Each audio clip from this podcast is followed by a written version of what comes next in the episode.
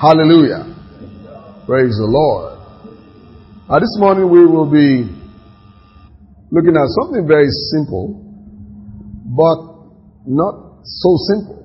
You know, some things look simple, but sometimes they're not simple. We want to look at when is a man saved? When is a man saved?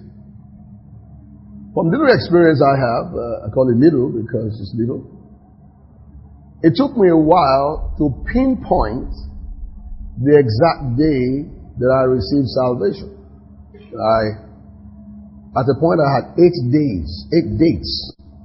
uh, I, you know, I, I felt, no, it must have been this day. No, uh, it couldn't have been this day, because after this day, um, I don't think I looked saved.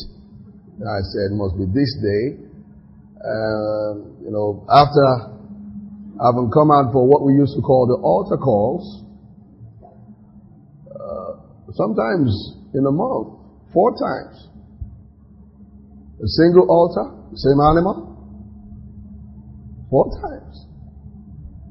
And you see, most of the time, why that happens or happens is a result of false teaching. Or wrong teaching. Because when I say false teaching, it may look too strong, though it's the same thing. So let's call it wrong teaching. Some guys prefer you call what they are saying wrong teaching than call it a heresy. So I think it's just good to be diplomatic, not necessarily the fruit of the Spirit. So we call it wrong teaching. You rather than call it error, you say it's not correct. Am I, am I trying? You know, they go around and say, that was an error, an error. I said, no, it's just not correct. Or it's not scriptural. You know, nice things like that. So, I, I've been heard a couple of things later on when I began to understand what redemption was and salvation. Then the most unlikely date was the one I found out that I was actually saved. The most unlikely of the days, which was actually the first one. You know, oftentimes you, you probably will say, well, I was still trying at that point. And sometimes it's, it's a wrong teaching, most of the time it's a wrong teaching that makes many believers not even know. If I, to, if I were to do a poll here now, and I ask you, when did you get saved? Some of you will just do what the Yorubas call Ogboju. I was saved as so and so prayer, and you have to, oh, are you sure? I was saved, you know. You begin to say, um, so someone say, well, I, I imagine a friend who we, we shared, uh, convictions together years ago. We're not talking about, you know, we're just talking. He said, you know, the day I know, I mean, It, you know, from the subconscious, the day I know that I truly began to walk with God. I say, M O G. This is not a live body. Truly. Just like your child saying, the day I know you truly gave back to me. What the day? You know, so most of us times it's because we don't even know, or we didn't know what salvation really was, and that affects our understanding and about, you know, the faith. And then without that, you, you may also have doubts when you preach to people. And then you go back to check on them, and then you say you feel like leading them to Christ again. Am I right? He said, come. You must have deceived me that day. Praise the Lord. I had a sermon I preached back then. I won't tell you the title. But that sermon, by the time I'm done with you, you just give me your salvation. I'll say, come on, give it to me. You know. John one twelve, when is a man saved? When? Now, John one twelve, this is John writing about Jesus. He says, From verse one, he says, in the beginning was the Word, the Word was with God, and the Word was God. He said the same was in the beginning with God, and all things were made by Him. Without Him was not anything made that was made. Then he says, in Him was life, the life was the light of man. And then he says, the light shined in the darkness, and the darkness couldn't comprehend it. Then he says, there was a man sent from God whose name was John. The same came for a witness to bear, same for a witness to bear witness of the light. But all men through him might believe. He was not that light, but sent to bear witness of that light. That was the true light that lighteth every man that cometh into the world. I want us to take verse ten together. Let's go. Verse ten. He was in the world, and the world was made by him, and the world knew him not. No, notice that the world knew him not. Pay attention to that. Verse eleven. He came unto his own. Let's go. And his own received him not. You see that? So the world knew him not. Then he says unto his own. That's Israel, definitely. And his own received him not. Okay? So look at verse twelve. Let's go, everybody. But as many as received him, to them gave he the power to become the sons of God, even to them that believe on his name. So he says, as many as received him, to them gave he the power. That's the word right, exousia, a privilege. In other words, he's, don't forget again that that verse of scripture is referring to the four gospels. That's not the epistles. We're not given rights to become the sons of God in the epistles. In the epistles, we have received the spirit of sons. Is that okay? Is that okay? But you see, because Jesus was yet to be raised from the dead and die, and then be raised from the dead, what they had was a privilege to become. So that verse is not you and I. That verse is for the people in the four Gospels. Because you see, we said he came to his own. That's the incarnation. And his own received him not. But as many as received him in the four Gospels, to them gave he the power to become the sons of God, even to them that believe on his name. How many of you understand what I just said now? Let me see your hand. Raise your hand if you do, please. So I can. So that's the four Gospels. That's not you and I, all right? So, but notice the key thing there. Um, it calls receiving him believing. Even to them that believe on his name. Now, the word believe is the word pistuo, where you have faith, uh, pistis. Uh, it means that you rely upon. That's what it means. Um, you, you rely upon. So it says as many as believe on his name. Now, notice that the difference, there's a difference in here, and I want us to get this right. Because, again, without trying to be harsh, there are a couple of things that people preach from the pulpits in some places, and then they ask people to come out for altar calls, but that's not salvation. And you see, notice, as many as received him. He didn't say, as many as received a miracle. That's different. As many as received him, to them gave he the power to become the sons of God, even to them that believe on his name. What is his name? Verse thirteen tells you what his name is. It's not born of the will of the flesh or the will of man or blood, that's Jesus, but of God. Then verse fourteen says, the word became flesh and dwelt amongst us, and we beheld him as of the only begotten of the Father, full of grace and truth. Now, that's not getting a miracle, because there were people in the four Gospels, if a majority in the four Gospels believed in the anointing on Jesus, in the sense of they believed in his healing ministry, but did not believe in his person. They believed in what he did, but not his person.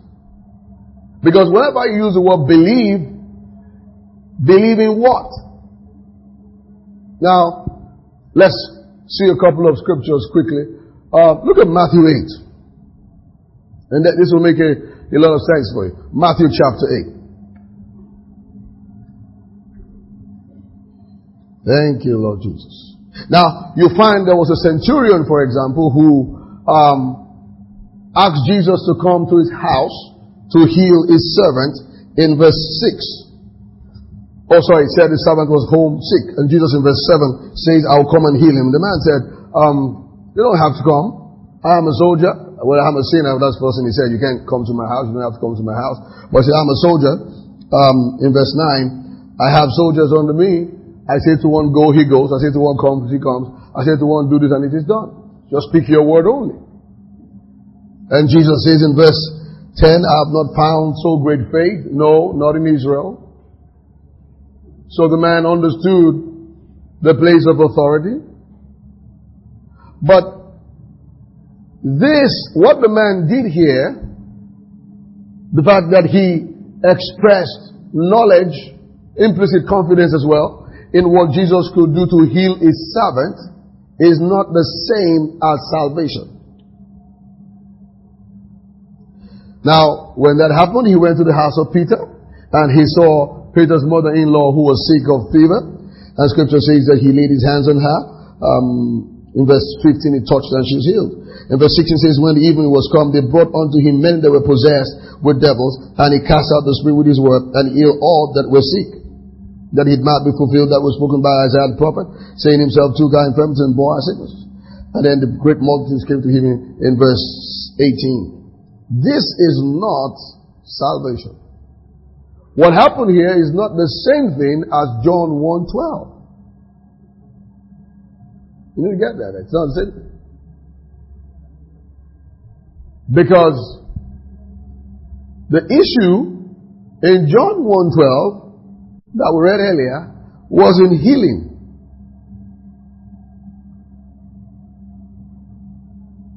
The issue in John one twelve was in him was life. And the life was what? The light of man. That was the issue in John one twelve. So, here, the subject matter of faith was what? Huh? Talk to me, guys. What? That's the subject matter here. Healing was the subject matter. Look at Mark five. The woman with the issue of blood. Mark five. She heard of Jesus. Mark five. Verse thirty-four, verse twenty-five to thirty-four, she heard of Jesus, and then she came in behind the press that she might touch his clothes, for she said, if I, verse twenty-eight, may touch but his clothes, I shall be whole. Healing. Now, what did she hear about Jesus? The Bible tells us that there was a message that was preached about Jesus, Acts ten, verse thirty-eight. Our God anointed Jesus of Nazareth with the Holy Ghost and with power, went about doing good and healing all that were oppressed of the devil, because God was with him. That was the message. In other words, you discover that in the four Gospels, alright, that was what we heard about Jesus. So that's why they would say, come and heal my servant, and touch, I'll touch your clothes, I'll be healed. So when you read about faith, you discover that having faith for healing and having faith for miracles is not exclusive to believers. Receiving healing is of God. Receiving a miracle is of God. But receiving healing and receiving a miracle is not salvation. This has confused many people. That's not salvation. Look at something now. Look at John six. I want this to be very simple. So, I reduce the content deliberately. John six so that you'll understand in a very simple way. John six. Now, the background of what I'm about to read to you in John six was that Jesus just, in John six, he just multiplied five loaves and two fish. He multiplied five loaves and two fish in John six. So, look at verse thirteen. I want us to read verse thirteen and verse fourteen together. Therefore, come on, let's go. Therefore, they gathered them together and filled twelve baskets with the fragments of the five barley loaves, which remained over and above unto them that had eaten. Verse fourteen. Then those men, when they had seen the miracle that Jesus did, said, This is of a truth that prophet that shall come into the world. Notice that. That's what they said. They said, This is of a truth, that prophet that shall come into the world. Then when Jesus, therefore, perceived that they would come and take him by force to make him depart again into mountain himself alone. And then when he was now come, his disciples went down to the sea, and then they began to speak. So, in verse twenty-two, the first day, the second day, people stood on the other side. They saw there was none other boat. And then they came to Jesus. You know, people came to Jesus. And then, um, verse twenty-five. And when they had found him on the other side of the sea, they said unto him, Rabbi, when you, where do you come from? Then he began to talk to them. Look at verse twenty-six. I want us to read twenty-six together. Let's go. Jesus answered and said unto them, Very verily I say unto you, you seek me, not because you saw the miracles, but because you did eat of the loaves and were filled. twenty-seven. Labor not for the meat which perishes, but for that meat which endures unto everlasting life, which the Son of Man shall give unto you. For him hath God the Father sealed. Look at verse twenty-eight. Then said they unto him, What shall we do, that we might walk the works of God? Verse twenty-nine. Jesus answered and said unto them, This is the work of God, that you believe on him whom he has sent. And then look at the next thing they said. These are people who just received miracles from him. What sign showest thou, then, that we may see and believe thee, that thou doest work? thirty-one. Our fathers did heed man and the destiny is written. He gave them bread from heaven to eat. Then verse thirty-two, he says, I say unto you, Moses gave you not that bread from heaven, but my Father gives you the true bread from heaven. For the bread of God is that which comes down from heaven and gives life unto the world. Then he says in verse fifty-one, let's take verse thirty-five together. I am the bread of life. Let's, let's go, come on. I am the bread of life. He that comes to me shall never hunger, and he that believes on me shall never thirst. Can you see it, it makes a distinction? Can you see it? You do see the distinction here? About the miracles and receiving him. See, I am the bread of life. Uh, you and I know very well that he's not talking about the bread he just ate. Right? That's clear enough, right? Oh, because sometimes you need to say it. So he didn't say, you just ate me. No. I am the bread of life. In other words, he, he, he's saying, look, the miracle is different from having faith in me for eternal life. You can take the bread, and he says, well, let's look at something he says. He says, uh, all right. Hmm. Look at verse, let me just check the verse for you. Okay, quickly. Verse forty-eight again. I am the bread of life. Your fathers did eat manna in the wilderness and are dead. Can you imagine that? He says, and they are dead. So, he says to you, I'm not talking about physical bread. I'm talking about life. Me. So, you can surely get bread from Jesus and not take of the bread of life. I hope that's right. Is that correct? So, if you come to Jesus, let me use that term, to solve a problem of hunger or sickness or problems, just any kind of problem, you know, is that salvation? No. That's not salvation. That's not eternal life. You, you, you can, you can get miracles in a program. You can come to Jesus to help you solve your marriage problems. You can come around to receive healing, which is of God. But that's not salvation. So, you know, that needs to be clear. That the fact that you have faith in God for something and you get it is not the same as faith for salvation. I've taught this over and over again. So you can believe not, despite the fact that you ate the bread. Let's add one more. John six. You can even work miracles in His name and not be a believer. Look at John six.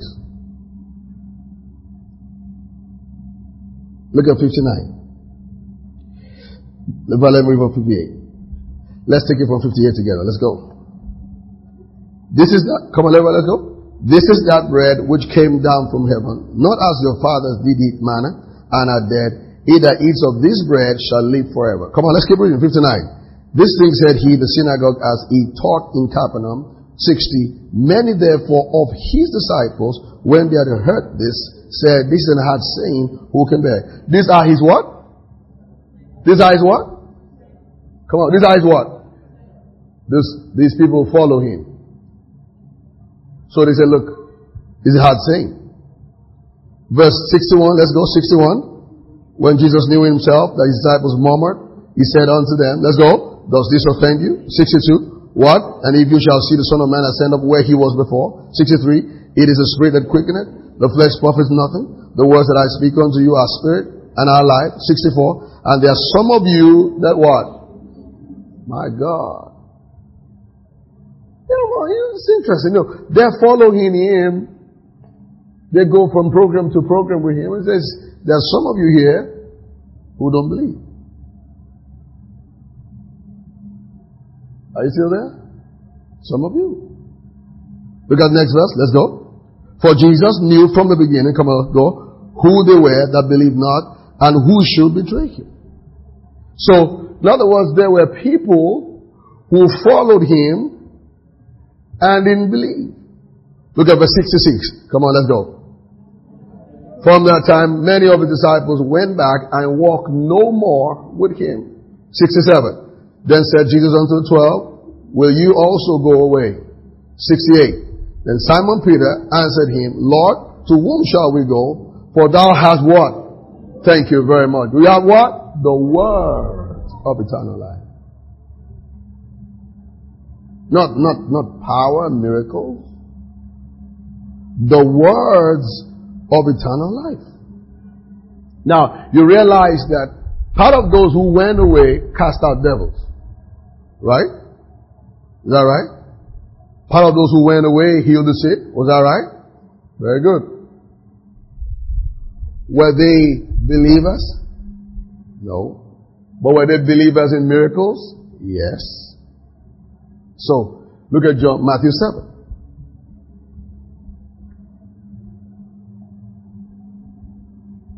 Glory to your name, Father. We give you praise. Matthew seven.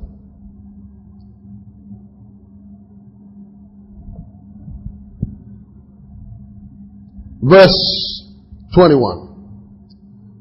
Not everyone that saith unto me, Lord, Lord, shall enter into the kingdom of heaven, but he that doeth the will of my Father which is in heaven. Now, how do you enter into the kingdom of heaven? Don't. This is not when you die. This is not when you die. Jesus said in John three three, except a man be born again, right? He cannot enter, see, he cannot see the kingdom of God. Then in verse five, except a man is born of the Spirit, that's the water and the, that which is the Spirit, he doesn't enter into the kingdom. So, is that clear? Is that clear? Then he explains it in sixteen. For God so loved the world that he gave his only begotten Son, and whosoever believes in him shouldn't perish, but has everlasting life. Believe in him. What do you mean believe in him? Believe in him when he's raised from the dead. Then you have eternal life. That's what fourteen to fifteen talks about. As Moses lifted up the serpent in the wilderness, so the Son of Man will be lifted up, and whoever believes in him should not perish. John three, fourteen, fifteen. So, said, not everyone that says to me, Lord, Lord, shall enter into the kingdom of heaven, but he that does the will of my Father, which is in heaven, they say. Notice it says, he that keeps doing the will of my Father. As he says, no, that's not what it said. He that does the will of my Father. So let's go further. Many will come to me that they say, Lord, Lord, have we not prophesied in thy name? In thy name have cast out devils. We have people in the Old Testament, for example, who prophesied and didn't believe. And cast out devils in thy name. And done many wonderful works. Was Judas one of these people? Huh? Was Judas one of these people? Yeah, Judas didn't believe. But he cast out devils. That's what Jesus says here. Then he says, and I'll profess unto them, I what? And also, they, it's not talking about people who lost their salvation. For those of you who like, who hear about losing it. Lost but found salvation. It says, but I never knew you. Depart from me, you that walk iniquity. In other words, you that walk disobedience. That's what he's saying. Therefore, whosoever what? Hears these sayings of mine and doeth them, I liken him unto a wise man that built his house upon a rock. And the uh, rain descended and the floods came. And don't forget, the rock is just one person. Who is the rock? Christ himself is the rock, okay? Because his words are about himself. The words of salvation. Let's go further. And the rain descended and the floods came. And the winds blew and beat upon the house. And it fell not because... Why, why did it not fall? Simple. Because of the rock. Right? Come on now, you're there. Come on, are you following this? Because of the rock. And everyone that hears the sins of mine and doeth them not shall be likened unto a foolish man which built his house upon the sand. And the rains descended, the floods came, and the winds blew and beat upon the house. It fell, and great was the fall of it. So in other words, Jesus is talking about those who hear his words and don't have faith in him for salvation.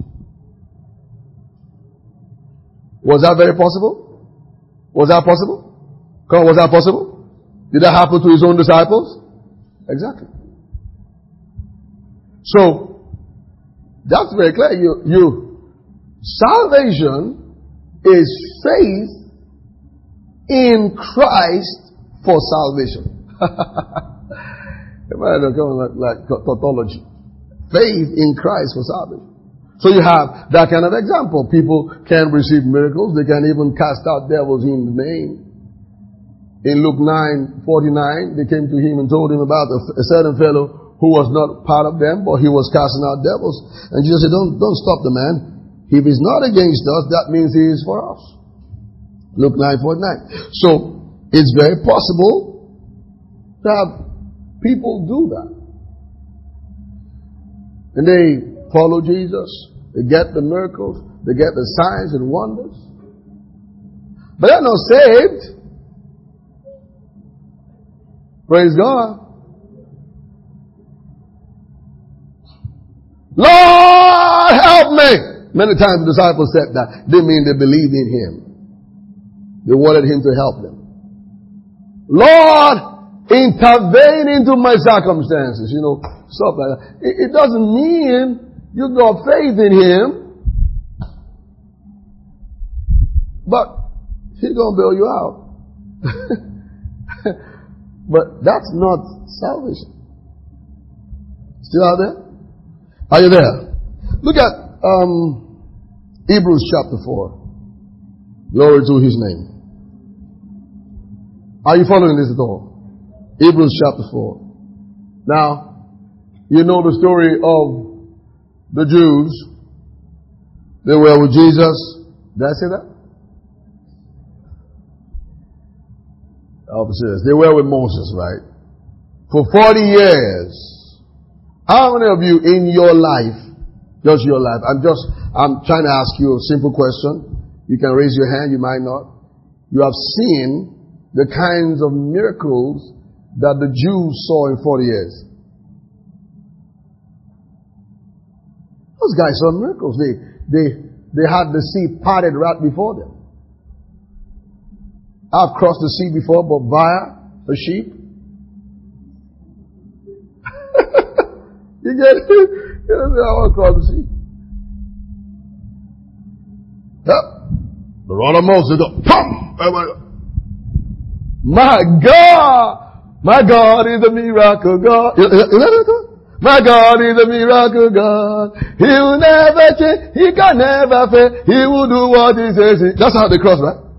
Why are you looking at me like that? He will do what he says. I can see him walking in my favor. Is that wrong? Oh, fighting on my battles. I've forgotten the song. I don't know the song really. He will do what he said he will do. And he crossed like that.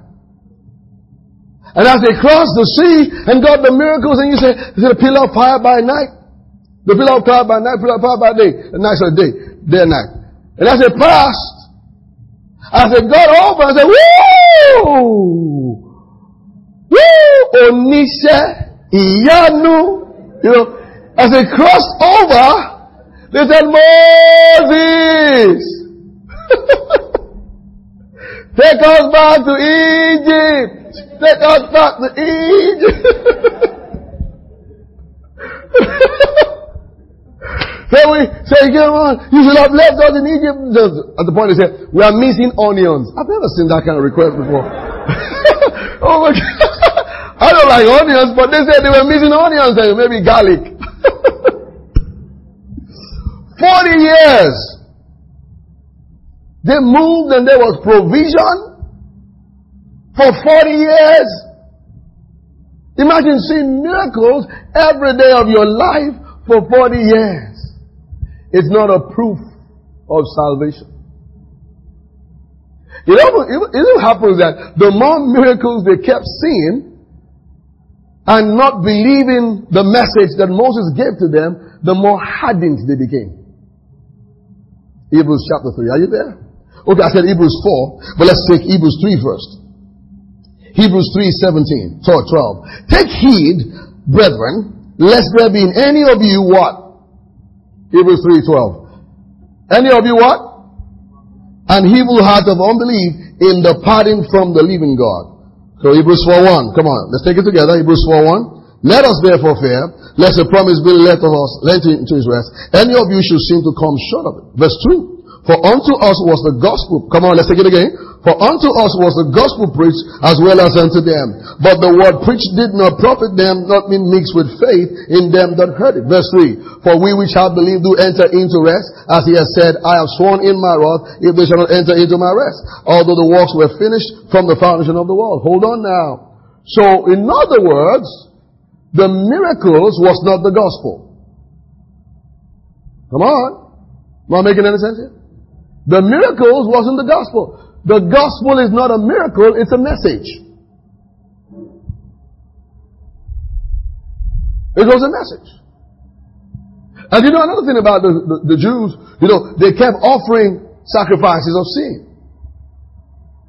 So, confessing your sins every day is not the gospel. They kept, oh Lord, we've done wrong. Oh Lord, have mercy on us. And they did all that. And they got the miracle. And they got the signs. And they got the wonders. And they had children. I think they had children, really. Those guys multiplied quickly. They took a whole lot of glory from Jacob. Now, pooh! Wow! But, verse two, the word preached did not profit in that it was not mixed with faith in them that heard it.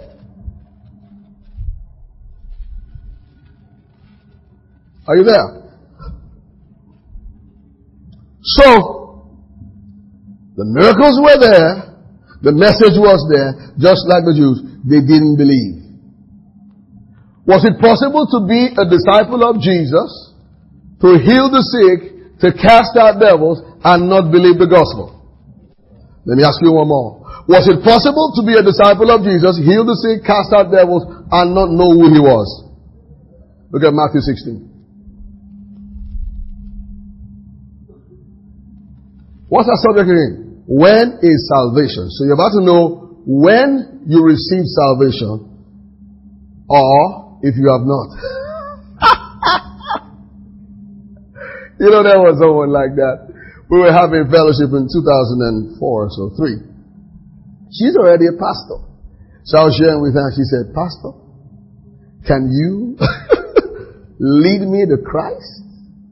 I said, no, no, no, no, no, no. She said, no, no, no. Ever since I started listening to you, I'm wondering whether I was saved at all. Now, the interesting part was this, and I must mention this, that there was someone else that she had, had as a disciple who was a an H O D in the church. And they were doing church programs. And then she brought the lady to me, that the lady has refused to speak in tongues. So I interviewed the lady. Some of you know the story, because she was once a member of this church. I interviewed the lady, and then she said, let me tell you the truth. I'm not a believer. I was in shock. It's not my first time. Yeah. So, right in uh, the house we were in, I led her to Christ. She's already H O D in church. She mentions Jesus. But everything you're talking about, she just... You know, man can be religious, religiously irreligious sometimes. Some guys say, I don't believe in God, religion. I said, that's a religion on its own. I don't believe in God. That's faith in itself. Praise God. You get it? So, I led her to Christ. So, she said, Pastor, can you lead me to Christ? I said, I, I believe that you're born again. He said, don't stress yourself. Just pray with me. So I said, all right. Oh, I, we held hands. It was in front of the New Life Chapel. And I said, uh, Christ Jesus died for my sins. Christ Jesus. And she was serious. I was not. Because I felt, I believe that you are born again. But, uh, you know, she just did that. So sometimes you need to ask yourself, really? You know, did you hear the gospel at all? You know, Matthew sixteen. That's all you just pausing, calm down. Nothing scary, just just the word. Matthew sixteen, are you in church? Are you in church? Come on, look at this. Matthew sixteen. Verse thirteen. When Jesus came unto the coast of Caesarea Philippi, he asked his disciples, saying, whom do men say that I, the Son of Man, am? That's a quite a question. You know, who do you do they say I am? Now look at the hefty revelations that flooded the minds of men. Verse fourteen. Some say thou art John the Baptist, probably the craziest of all, because I thought John the Baptist was beheaded a few days before. But human beings can believe anything. Others say Elijah, and others Jeremiah or one of the prophets. Well, everybody is entitled to their revelation. To you, he may be your righteousness. To somebody else, he may be his protector. But to me, he's my Alpha and Omega. It's like, you know, we talk like that. We think we're making sense, right? You think you say, well, you say, some people can look at a mountain and see a monkey. And I can look at a mountain, you see an elephant. And I will see a mountain, you see a tortoise. There's no mountain that would love to be seen as an elephant. If you see a mountain as an elephant, you're having the wrong view. Praise God. How can someone come to you and say, well, from my revelation, you're a dog? So, well, that's deep. You give the person a knock or something, you know. So some say, you know, then he said unto them, who do you say I am? My God. His own people. And Peter spoke up and he says, thou art the Christ, the Son of a living God. He said, blessed art thou, Simon Barjona, for flesh and blood has not revealed this unto you, but my Father, which is in heaven. And I say unto you, thou art Peter, and upon this rock I'll build my church, and the gates of hell shall not prevail against it. And I'll give unto you the keys of the kingdom of heaven, and whatsoever you shall bind on earth shall bind in heaven, whatsoever you shall loose on earth shall be loosed in heaven. So, in other words, he, he, he makes it clear by asking, what do you people say that I am? Now look at something that happened later. In verse twenty-one, Jesus now says to the Saint Peter, listen carefully to this.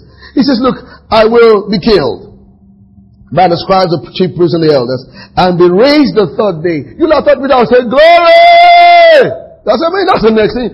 You'd have thought he just had a revelation. Say, oh, my God, thank you, Jesus, thank you. Thank you. Oh, thank you for saving me. Peter said, in Jesus' name I bind you, Jesus. That's what he said next. In other words, the most critical truth about Jesus, he didn't know. Verse twenty-one was the most critical truth about Jesus. Verse twenty-one is the gospel. Let me see if you understand what I'm saying here. Come on. You get it? Verse twenty-one is the gospel. Then he said, ah, ah, come for me, packing. Every spirit tormenting your mind, I cast it out. And Jesus said, get behind me, Satan. Praise God. For thou severest not the things which be of God, but those things which be of men. You are an offense unto me, he says. Hallelujah.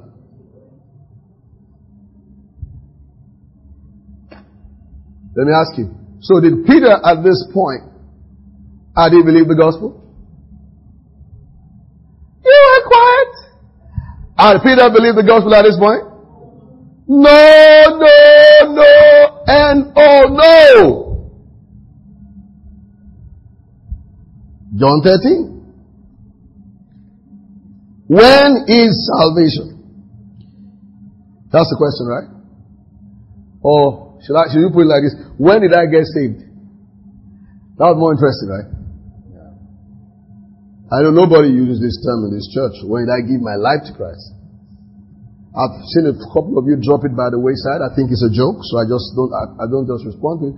So I gave my life to Christ. I'm wondering, are you a member of Saints Community Church? You gave your life to Christ to do what for you? To rebrand it. I'm looking at you and saying, John thirteen. Let's go to John fourteen. Let not, he's talking to his disciples, man, see what he says. He's talking to his own disciples, his men, his main men. John fourteen one. Let not your heart be troubled. You believe in God, believe also in me. Eh? To his own disciples. Then he says, look, in my father's house there are many mansions. So not so I told you, I go to prepare a place for you. And he's going, hmm, hmm. Verse five, Thomas, of course, Thomas. Whether you go with him, how can we know? Then he says, I am the way, the truth, and the life. No man comes to the Father but by me. Henceforth you have known my Father. And then Philip says, huh? Show us the Father. This is graduation day. He had been with them three and a half years. See the question they're asking. Show us the Father. Where did you keep him? He said, ah! Philip! That's my own translation. Have I been so long time with you and you have not known me, Philip? Can you see this? Philip. He that has seen me has seen the Father and shows that he shows the Father. Then he says in eleven, believe me. Can you see? Believe me. Believe me. Believe me. I am in the Father, and the Father in me, for very yourself, believe me for the very walk's sake. Verily I say unto you, he that believes on me, the works that I do, shall he do also, and greater works than this shall he do, because I go to my Father. At this point, he's talking to them about his death, and assuring them that he will be raised from the dead. That's still the one that, this is the most crucial reason why Jesus came. How come? They're learning this on the last day of camp meeting. The very last day. And he began to talk to them about the comforter. And they said, hmm. Hmm. After healing the sick, come on. And Kasa doesn't, hmm. And everything he asked them to believe or about to see, the Old Testament saints had believed it already. Is that true? Is that not true? Everything he asked them to believe, the Old Testament said that they already believed it. You know, Rema is right. In chapter sixteen, So he takes them through a faith lesson, a faith class. You gotta believe. Verse twenty-nine. Come on, let's say twenty-nine together. John six. Are you there? So let's go. His disciples said unto him, Lo, now speaks thou plainly, and speaks no parable. Let's take thirty together. Now are we sure that thou knowest all things. And needs not that any man should ask thee, by this we believe that thou camest from God. Look at verse thirty-one. Do you now believe? We're not done, oh. Calm down. These are his own folks. These are his disciples. They had cast out devils. They had raised the dead. And then go, look, they had raised the dead, you know. I'm not sure about that. But they cast out devils. Hello. Ah, ah, yahoo, yahoo. They did all that, but they didn't know him. They didn't know him. His own disciples. So we'll need to find out, when did they believe? Yet, the Old Testament saints believed what they were trying to grapple with. Hebrews eleven verse one. The Old Testament saints. Faith is the substance of things hoped for. You know by that what that means anyway. The evidence of things not seen. That's the Old Testament sin, right? The substance of things that will be done by Jesus. The evidence of things that will be done by Jesus. They saw it. By it the elders obtained a good report. Verse two. Verse three. Through faith we understand that the walls were framed by the word of God. That the things that were seen were not made with things which do appear. By faith Abel. What Abel believed about two thousand years before, they were finally hard to grapple with. Abraham believed that. Abraham did. Noah did. Enoch did. Moses did. Hallelujah. And then those folks who were with him, hmm. He didn't get it. Jesus, Jesus. Hmm. What's he talking about? They, they were trying to grapple with that. Even Samson.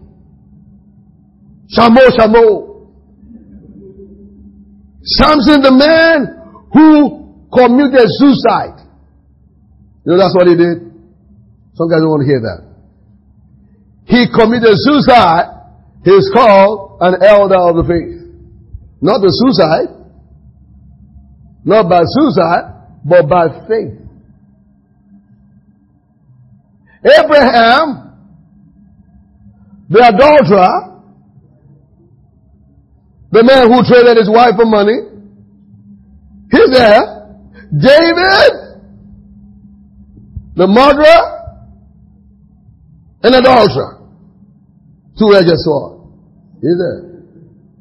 Moses, the murderer and serial husband. Anger personified. He's there. Isaac, just like his dad, uses his woman, his wife, for pecuniary purposes. He's there. Let's leave Jacob alone. It's not fair. They were all there. One more person is there. Rahab. Let me check it now. It was left. Rahab the prophetess. No.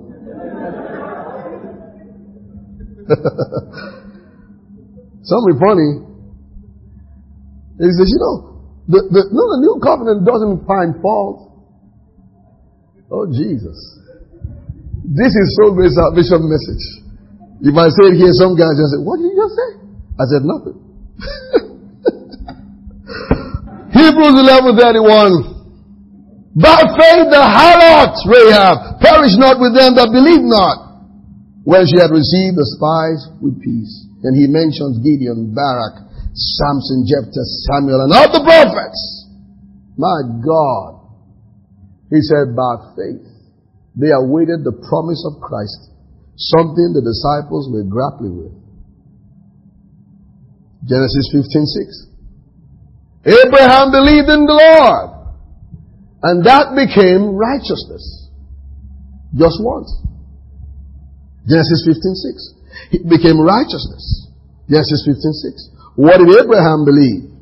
Abraham believed in God. Calm down. What did Abraham believe? Abraham believed in God. What exactly did he believe?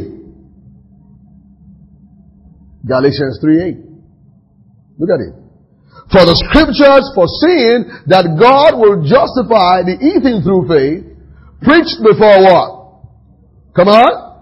The gospel to Abraham, saying, in thee, that is in Christ, shall all the nations of the earth be blessed. So what did Abraham believe? What did Abraham believe? What is the gospel? Christ raised from the dead. Glory to God. Romans four twenty-five. He was delivered up for our offenses, raised up for what? Our justification. That's why Paul will say in Romans four one, what has Abraham our father as put into the flesh? What has he found? He said, if what he had was by works, then he would have nothing to say but the glory to himself.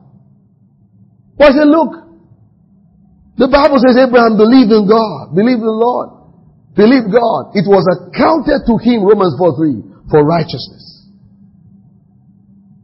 Romans four five.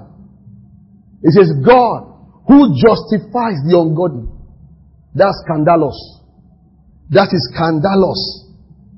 You know ungodly? What's ungodly? Ungodly. What's ungodly? Ungodly. God justifies the ungodly by faith. How many of you have come around for so great salvation? Oh my God, you need to be saved. Come around. Salvation is a subject we will learn till the end of his life. Praise the Lord. So important. So he believed the gospel. Matthew twenty-six verse twenty-eight. This is my blood, or the cup of my blood of the New Testament, which is shed for the sins or for the remission of sins for many. So the gospel is not healing. The healing as a miracle when the gospel is preached. The gospel is not provision of material things. That's not the gospel. Look at First Corinthians fifteen verse three.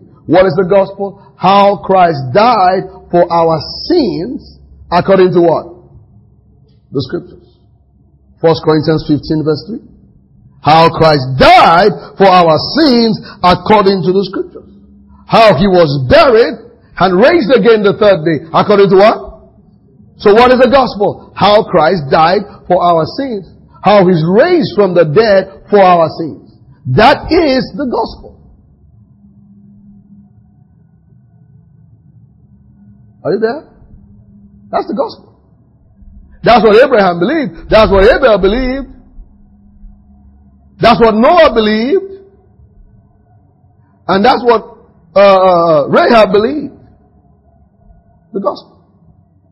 The good news. So, the gospel is not, God is going to take me places that I've never been before. That's a, that's an airline. That's not the gospel. The God of double promotion. Jehovah double double. Everything now double double. Now double double. I heard that song one day and I said, this is, we like to just, we think praise worship is just singing your excitement. Everything now double double. Now double double. Salvation now double double. I heard that. that. That's exactly what I heard. You've heard it before. Now double double. Now double double. You think you're singing for one uh, Yoruba chief.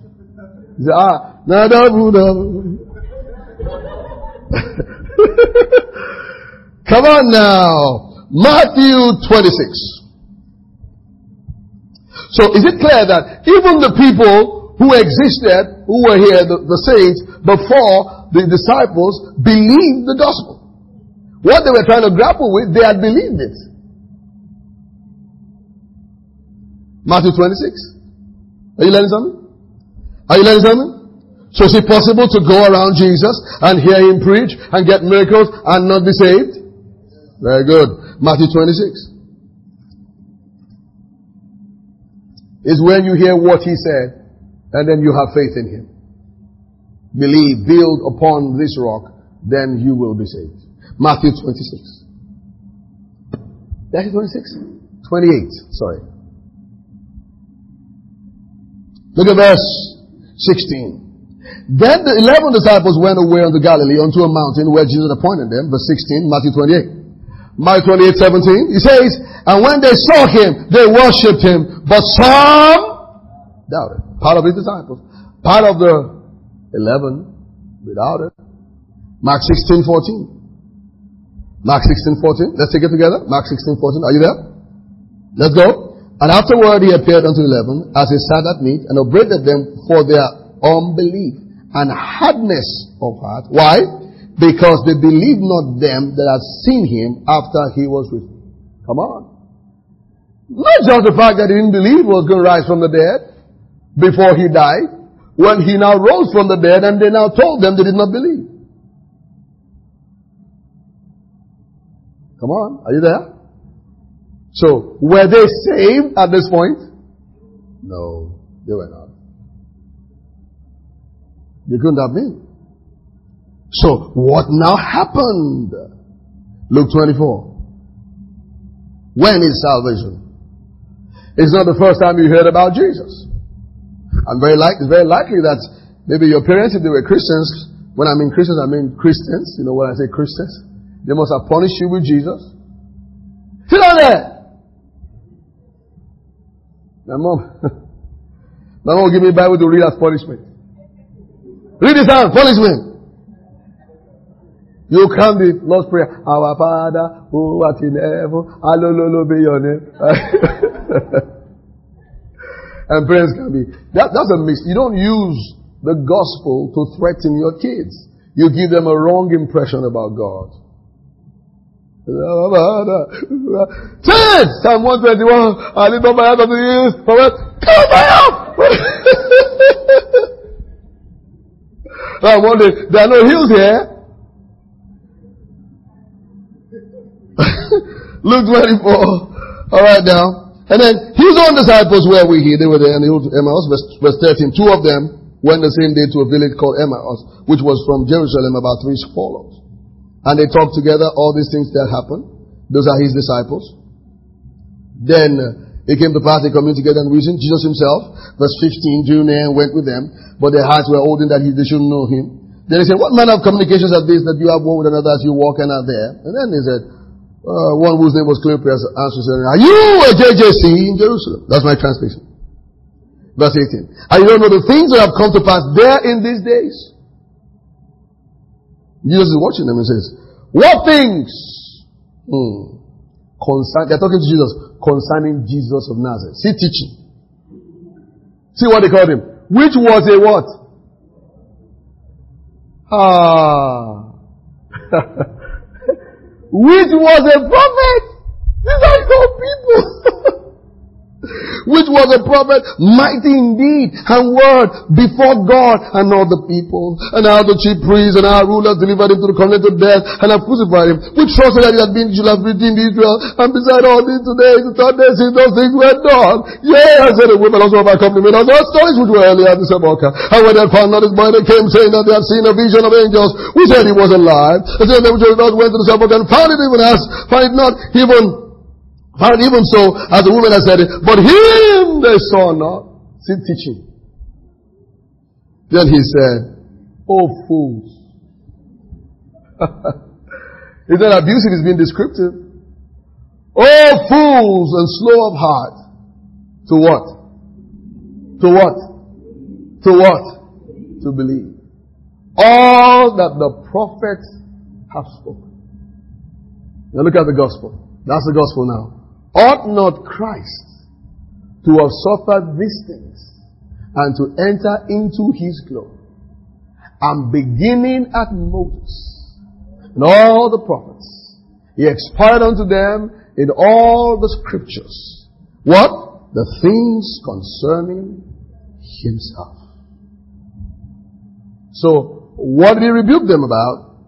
Not to believe all that the prophets have spoken. As he said that, the Bible tells us, as he continued with them, they didn't know. As he gave them bread, he backed out of the sand, verse thirty-one. Look at verse thirty-two together. Verse thirty-two, let's go. Did not our hearts burn within us while he talked with us by the way, and while he opened to us the scriptures? While he what?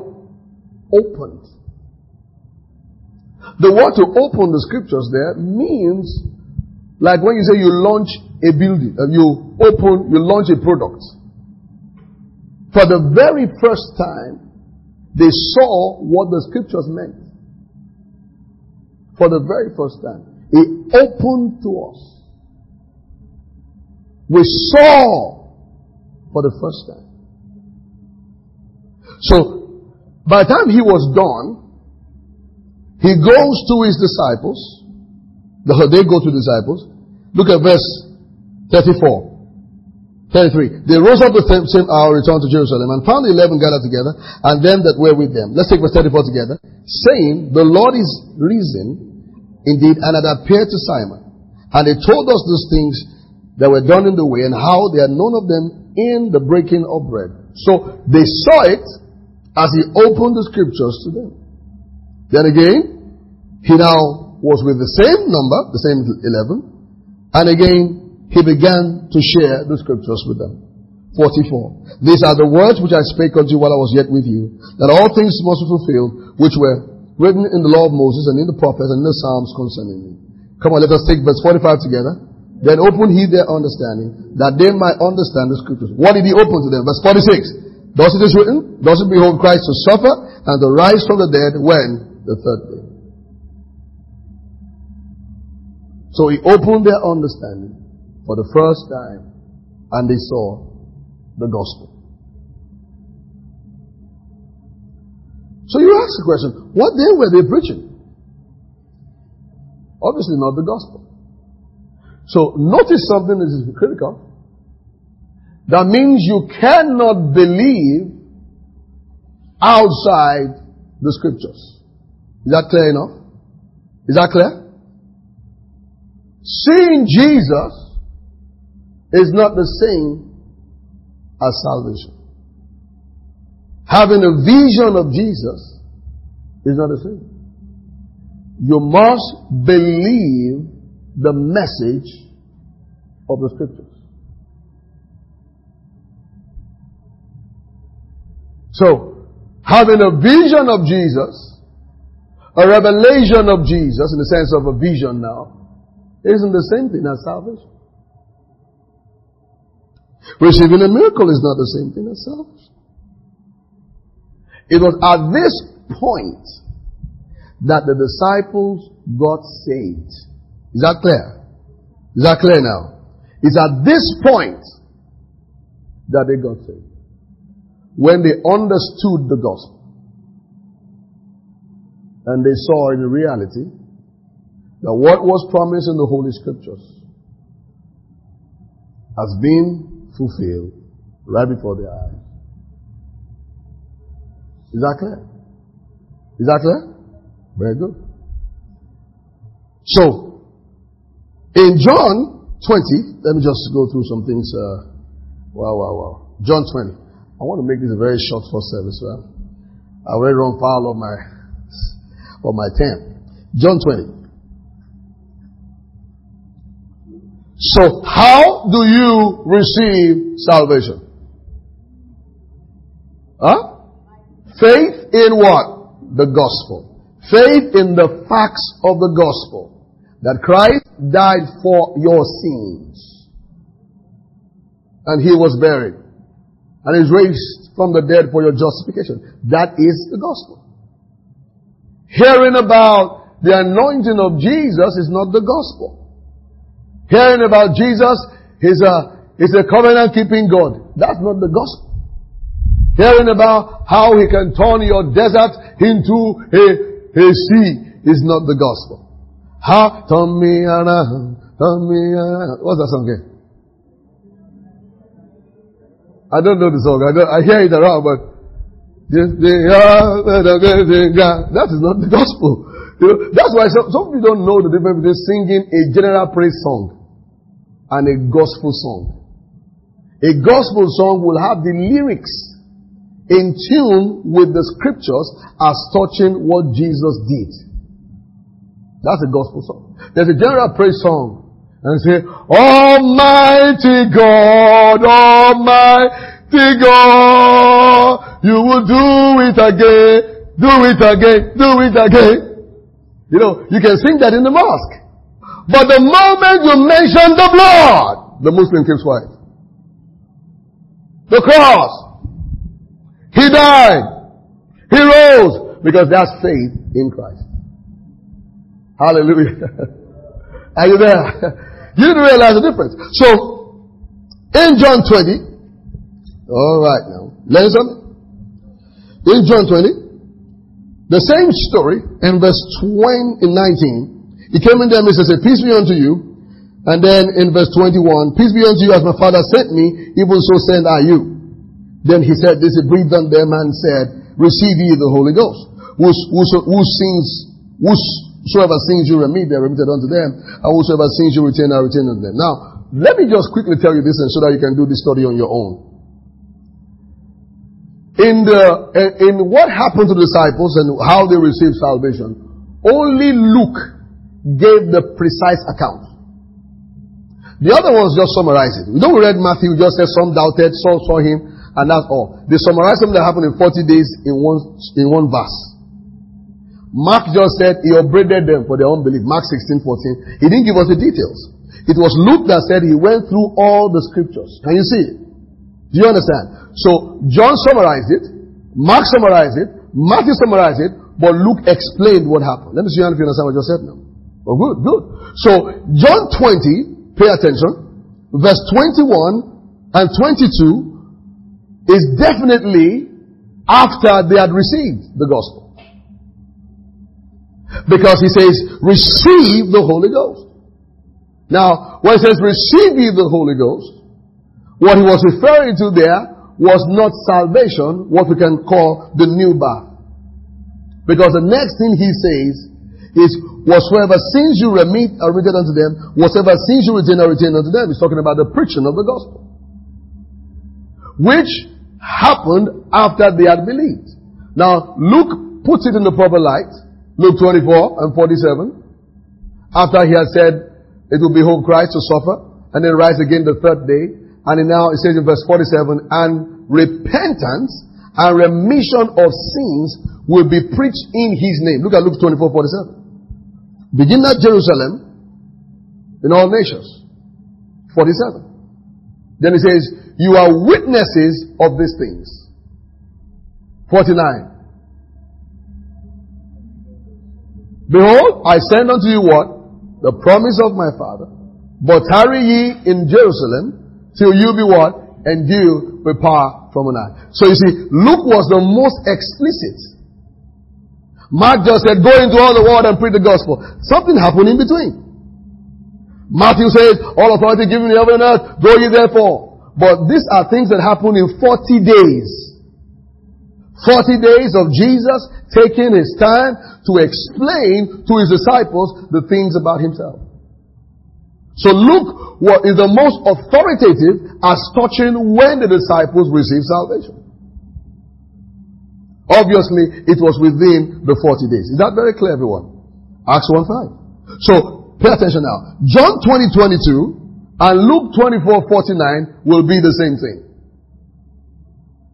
John twenty twenty-two and Luke twenty-four forty-nine. And deal with power from on high. The same thing Acts one five and Acts one eight. Acts one eight, you shall receive power after with the Holy Ghost is come on you. So, they received salvation the moment they saw that this is the one that was said will die for our sins. He will be buried and raised from the dead. Again, the way to know salvation is to find faith in the gospel. That is, it's so vital, even to his own disciples, his close associates who cast out devils, who healed the sick. They have to have what? Faith in the gospel. That's salvation. When is salvation? When a man exercises faith in Christ alone for salvation. Alone. Faith in Christ alone for salvation alone. Look at the book of Acts. The same thing. Acts two. After Peter had preached, Acts two, verse thirty-six. Therefore, let all the house of Israel know assuredly that God had made the same Jesus whom they have crucified, you have crucified, both Lord and Christ. As he said that, their hearts, they just said, wow. Their hearts prompted them. They said, men and brethren, what shall we do? Then he said, repent. The word repent means change your mind. The word repent means what? I told you what that means. It means change your mind. Repent is not change your behavior. Repent means change your mind. Repent and be ye baptized, every one of you, in the name of the Lord Jesus. And you shall receive what? Remission of sins. Sorry, for the remission of sins. And you shall receive the gift of the Holy Ghost. Remission of sins.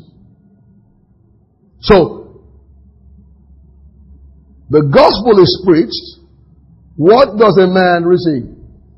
Remission of sins. When the gospel is preached, a man receives what? Remission of sins. Look at verse forty-one. And they are glad to receive this word, were baptized the same day, were added unto them three thousand souls. Look at verse forty-four. Let's take verse forty-four together. And all that believed were one together. That's all this is. All that believed.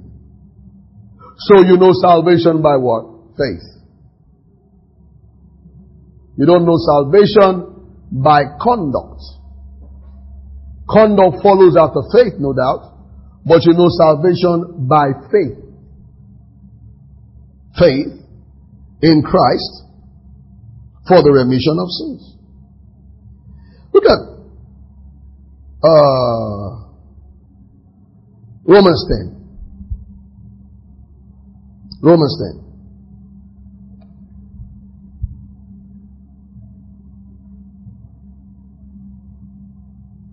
When is salvation? The moment I exercise faith in Christ for the remission of sins alone. That is salvation. Salvation is not faith for something I want. Salvation is not faith for prayers. I won't get my prayers answered. That's not salvation. That's not salvation. Romans ten. I'm going to read from verse six. But the righteousness which is of faith speaks on this wise. Say not in thine heart, who shall ascend unto heaven, that is to bring Christ down from above. And we shall descend into the deep, that is to bring Christ down again from the dead. But what said it? Let's take verse eight together, let's go. But what said it? The word is nigh thee, even in thy mouth and in your heart. That is the word of faith which we preach. Let's take nine together, totally. If thou shalt confess with your mouth the Lord Jesus, and shalt believe in thine heart that God hath raised him from the dead, thou shalt be saved. Verse ten. For with the heart man believes unto righteousness, with the mouth confession is made unto salvation. Now, notice what was the salvation. If you will confess the mouth of the Lord Jesus and believe in your heart that God raised him from where? The dead. Thou shalt be saved. That's how salvation is done. You, you believe in your heart, you say with your mouth. Romans chapter ten, come on. Verse eleven. Let's take verse eleven together, let's go. We're going to read to verse seventeen. Let's go. For the scripture says, whosoever believes on him shall not be ashamed. Hold on. Believes on him how? Raised from, go on, verse twelve. For there is no difference between the Jew and the Greek. For the same Lord over all is unto all that call upon, which unto all that call upon him. Verse thirteen. For whosoever shall call upon the name of the Lord shall be saved. fourteen. How then shall they call on him in whom they have not believed? Hold on, hold on. How shall they call on someone they have not believed? Go on. How shall they believe in whom of they have not heard? How shall they hear without a preacher? And how shall they preach except they be sent? As is written, how beautiful are the feet of them that preach the gospel of peace and bring God tidings of good things. sixteen. Have they all, all obeyed the gospel? For Isaiah said, Lord, who hath believed our report? That's Isaiah fifty-three verse one, where he talked about what Jesus did concerning sin. Who has believed our report? Look at seventeen. Let's go. So then, faith by hearing, and hearing by the word of God. The proper translation is by the word of Christ. So faith will be by what? Hearing the message of Christ. Now what is the message of Christ? How he died for our sins, is buried, and raised again the third day from the dead forever. Simple salvation. Hallelujah. Are you out there? That's it. That's why Paul will say, when I came unto you, First Corinthians two one, it says, I determined not to know anything, verse two, two one says, I came not in the excellency of speech or wisdom, declaring unto you the testimony of God. I determined, First Corinthians two two, not to know anything among you, except Christ Jesus and Him crucified. He said, and my speech and my preaching was not with the enticing words of man's wisdom, but in the demonstration of the Spirit and of power. Verse five, so that your faith should not stand in the wisdom of men. In other words, you can have a sermon full of the wisdom of men, well, appealing to your circumstances, appealing to your situation, said, but not in the power of God. First Corinthians two, verse five. It says, when we preach Christ crucified, the Jews think it's a stumbling block. It says, the Greeks, the well, the intelligent think it doesn't sound intelligent. It says, but unto us, First Corinthians one twenty-four, Christ, the wisdom and the power of God. Are you in church? That's salvation. Acts five thirty-one. Salvation is that simple faith a man expresses in Christ. It's not conditional. It's that simple faith a man expresses in Christ for salvation from sin.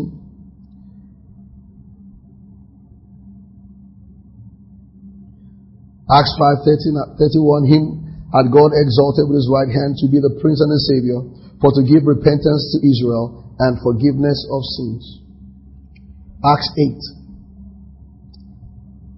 Look at that conversation that Philip had with the Enoch. I say it like this. The Enoch, nobody, right? The Enoch, just like every other person, wasn't trying to solve a national problem. He wasn't trying to solve an emotional condition. The Enoch was probably a comfortable person, and many other people, you know, that he preached to. But he was reading the scriptures, Acts eight. Then he asked, Philip, he says, in verse thirty, thirty-four. I pray thee, of whom speaketh the prophet of this, of himself, of of some other man. Who is he talking about? So when you go to the scriptures to look for things, to look for things, you can't see salvation. He said, who is he talking about? Because salvation is in a person. Who is he talking about?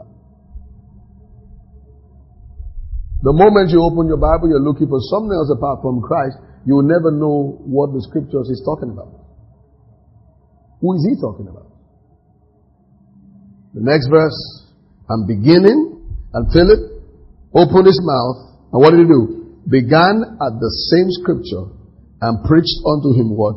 Jesus. Have you observed that nobody gave altar calls in the book of Acts? People will respond by faith when they hear the word of faith. The gospel is such that your response is either faith or unbelief. You don't have to come out. If you know that you believe this, if you know it's just a, it may not be bad because you're trying to take records, but that's not salvation. You can come out twenty times, but that's not salvation. Someone else may sit down there and he has believed in his heart. That's the, the moment they believe in their hearts, they will say with their mouth. Are you out there? Acts ten. Very, Acts ten is such, such an interesting one. As Peter yet spoke. As Peter yet spoke. Acts ten. Are you there? Verse forty-three. What did Peter say? For him give all the prophets witness, and through his name whosoever believes in him shall receive what? Remission of sins. Come on. If you hear that, shall receive remission of sins. Glory, I believe that I receive. In the name of, I believe he died for my sins. I receive remission of sins. As Peter yet spoke these words, the Holy Ghost fell on all them that heard the word. They believed. Faith. Faith. That's all it is. Faith. Look at one more thing. Look at Acts sixteen. The jailer, verse thirty, says, what must I do to be saved? Well, depends on what you have been through. Depends on, no, it says, verse thirty-one, believe in the Lord Jesus Christ and you shall be saved, you and your house. Now, when he said that, if the guy, guy said, I believe. The point is, what did he hear? Believe in the Lord, I believe, I believe in Jesus. No, no. Paul now took time and spoke the word of the Lord to him and his household. You get it? That was when they now believed. You cannot believe what you did not hear. If a sermon was preached without this truth in there, and people came for an altar call, I can tell you of a shortly, it wasn't faith for salvation. It must be faith in Christ for salvation. They can feel sorry, they can feel bad, they can surrender all, but until they hear the message that brings faith, mm-mm, it's not salvation. In Acts seventeen, there were folks at Berea. Educated people, very intelligent people. As Paul preached in verse eleven, and those were more noble than those in Thessalonica, Thessalonica, sorry, Acts seventeen eleven, in that they received the word with all readiness of mind. Then they did what? They searched what? How often? Daily, whether those things were so. In other words, they interrogated what Paul preached to them. They checked the scriptures. Can you see that nobody got saved in the book of Acts without the scriptures? Who can see that? Come on, let me see, let me see that. Whether from the Old Testament or Jesus' own disciples. From the scriptures. Did you notice again that almost all the sermons in the book of Acts had several scriptures preached, used to preach the gospel? Not just one verse. I'm telling you, is Jesus in your boat? Is he in your boat? It's not in your boat. It is not in your boat. Your boat is empty. Even if you have many fish, your boat is empty. You want to be in your boat today. So calm the storms of your life. You want to, he said to Peter, cast your net to this side. If it's not in your boat, he cannot give you that instruction. Come out, come out, come out. So just get Jesus, the pilot, the captain of your boat. That's all you have. Great. Some say you are John the Baptist. Others say you're a pilot.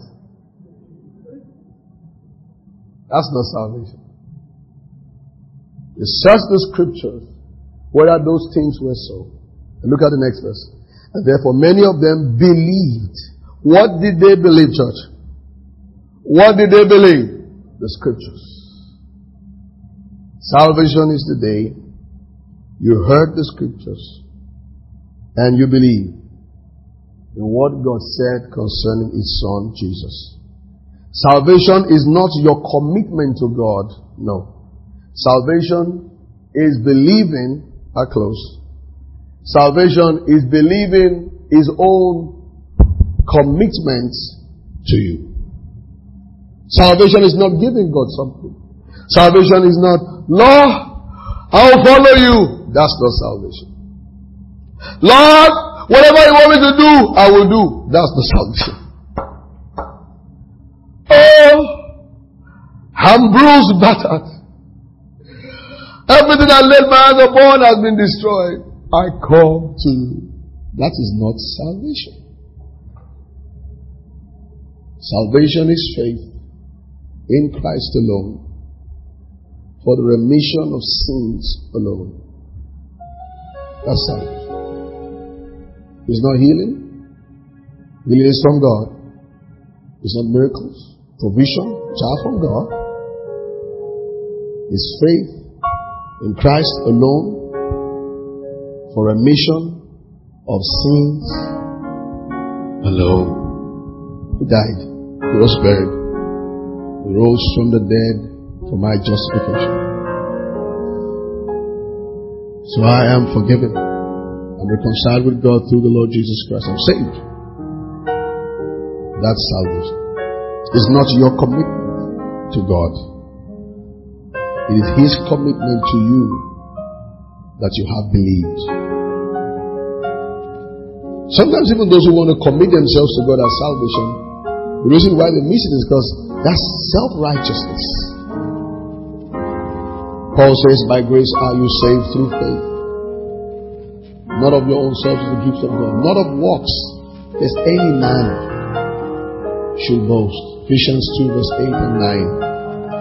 Titus three, four and five. Not by the works of righteousness which we have done. That's what salvation is. And because of the lack of understanding, many don't even know where they were saved. You think when they were saved was when they decided to be committed to church? No. You can be committed to church and you are not saved. You may be saved and yet to be committed to church. Oh, wow, that's it. That was the day I started reading my Bible very strongly. No, that's not salvation. Salvation was the day you saw Him buried for your sins.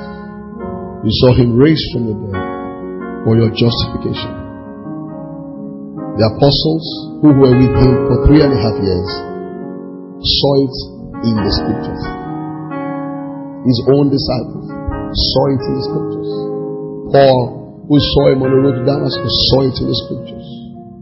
All the apostles heard it by the preaching of the gospel. So salvation cannot be separated from the message of the gospel that is in the scriptures. So when is salvation? The moment a man believes in his heart that Jesus Christ is the one that died for his sins. So see, but it's so straightforward. Exactly. That's why it shouldn't be complicated. Look at the fellow who was hung on the cross with Jesus. Say, Lord, remember me when you enter into your kingdom. Know what that means? How can you tell someone who's about to die that he has a kingdom? The guy believed he'll be raised from the dead. And Jesus said to him, I say to you today, you will be with me. So he said, where I am, there you may be also. The guy did not join membership class, though you must. He didn't attend Saints Community Church. He didn't go and live in what media. You know, we don't hear anything about. Let's let's see the fruit of salvation. Come down from the cross. We have to see it. Whether you lose it or retain it. It is salvation because it is Jesus. And it is forever because the Savior forever has saved. That is salvation. You don't keep salvation because you never earned it, and so you don't lose it because you never earned it. Amen. In John ten twenty-eight, He says, I give unto them eternal life, and they can never perish. He said, no one can snatch them out of my hand. He said, my Father is great in all. He said, no one can snatch them out of my Father's hand. That's salvation.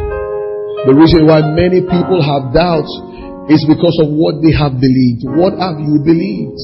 What have you believed? What did you believe? Did you believe in Jesus Christ? If you have, rest your mind, you are saved. When was it? The moment that your faith said, that's my sacrifice for sin. The moment your faith said, He died for me. The moment your faith said, you may not even have all the Greek and Hebrew words and Latin words. You may not even have a thorough understanding of everything, because the apostles himself, themselves, it took them years and years and years to fully understand some truths about salvation, some truths about the gospel, about righteousness, some truths about the Holy Ghost. They grew in knowledge, but there was a fundamental fact that is salvation. I believe in my heart that Jesus Christ died for my sins. He's raised for my justification. I am saved. That's what salvation is. It's not, Lord, I surrender all. That's not salvation. Lord, I will not do it again. That's not salvation. Trust me. Trust me is not salvation. That's not salvation. I trust you. Salvation. And sometimes there will be days you'll be shaking in your trust. But you see, the very moment you got into His hands, all your mistrust, all your unfaithfulness concerning Him, He holds in His hands. He is your Savior. That is salvation. And you see, many of us have now had different things we've heard from people. Our experiences will change over time. Sometimes it will be a good day, bad day. Sometimes it's hot. Sometimes it's cold. Sometimes you, you feel like praying. Sometimes you don't feel like praying. Sometimes you feel like, you know, studying the Bible. Sometimes you don't feel like studying the Bible. Sometimes you feel like a Christian. Sometimes you feel like you're not a Christian. But that doesn't change the fact that the moment that you believe in your heart, you said with your mouth that Jesus Christ rose from the dead for my sins. That was it. Come on. Come on. That was it. Your experience may grow. It may change. It may be altered. But your salvation had happened. Until eternity. What has happened? Has happened. When is salvation? The moment a man sees Christ as the propitiation for his sins. It's not when he sees Christ as a healer. No. He is a healer, no doubt. It's not when he sees miracles. No. It's when he believes in his heart, He died for my sins. And that is why it's the same message applicable to the rich, the poor, those who have good marriages, bad marriages, those who have good jobs and bad jobs, those who are in the government and those who are at the rest of society. It changes nothing. The Savior is for everyone. Salvation is not healing. Salvation is not miracles. Salvation is not Jesus calming your storm. Salvation is Christ alone, by faith alone, by grace alone, to the glory of God alone. Amen. You're blessed. Shout your neighbor, come on. Tell your neighbor where you got saved. Now this morning, praise the Lord. Hallelujah. I want to look at the twenty-third Psalm, how Jesus read the twenty-third Psalm. That's Psalm twenty-three. I knew about that Psalm before I knew who David was. How about you? I knew the Yoruba version, and I knew the English version of that Psalm. Praise the Lord. All right, so in Luke's Gospel, chapter twenty-five to twenty-seven, um, Luke's Gospel, chapter twenty-four, sorry, verse twenty-five to twenty-seven. We'll come back there later, but let me just make a reference here.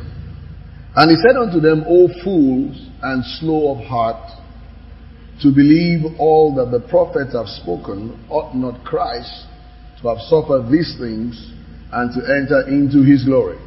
Again, and Moses and all the prophets expounded to them in all the scriptures the things concerning Himself. In other words, Jesus did a Bible study throughout the Old Testament books. Now, and He says, the things concerning himself.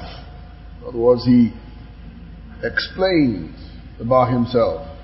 The word to expound is the word in the Greek diameneo, D I E H E R M E N E U O. Two words. One of them is the word dia. Dia means across. Then you have the word emeneo. Emeneo means to interpret. In other words, he interprets across the Holy Scriptures. So, obviously, he went through the Old Testament to give the meaning, all right, which means that the Old Testament has a meaning that Jesus gives to it. So, if I pick it up at this point, and I want to read it, I must read it with the same kind of meaning that Jesus gave to it. What kind of meaning did Jesus give to it?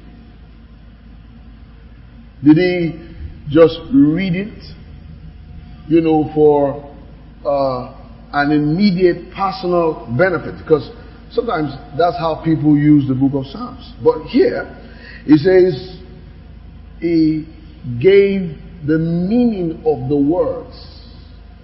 The emeneo has two words, like I said, da and emeneo. Emeneo is where you have the word emes, H E R M E S. Emes refers to speaking or a speaker. So, in other words, he will be looking at the words and how the words find their meaning in himself.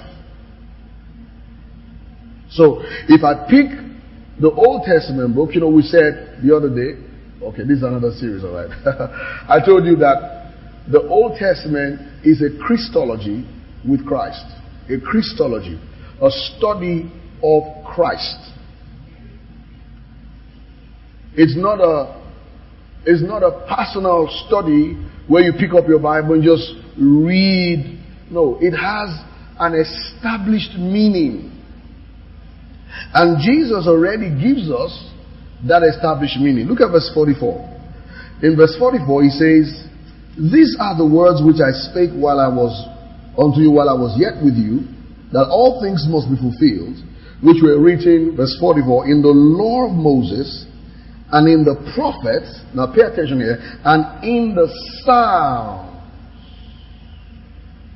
In the Psalms concerning me. In the Psalms concerning me. So, that means he read the Psalms about himself. Now, what did he read about Psalms? He read the wordings of the Psalms. So, the wordings of the Psalms will describe Christ or his experiences or things that men did unto him. So, the Psalms concerning me. Now, so Jesus walks the Old Testament, uh, which is the book of Psalms, around himself. It lets us see that it has its meaning in him. So, if I pick the book of Psalms now, and I just want to read it on my own, and read it when I have a journey, I'm on a trip, or read it when I have trouble, I'm giving it, it my own meaning.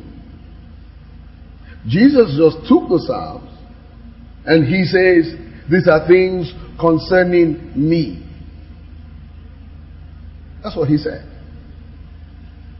But how would it be concerning him? He didn't write it.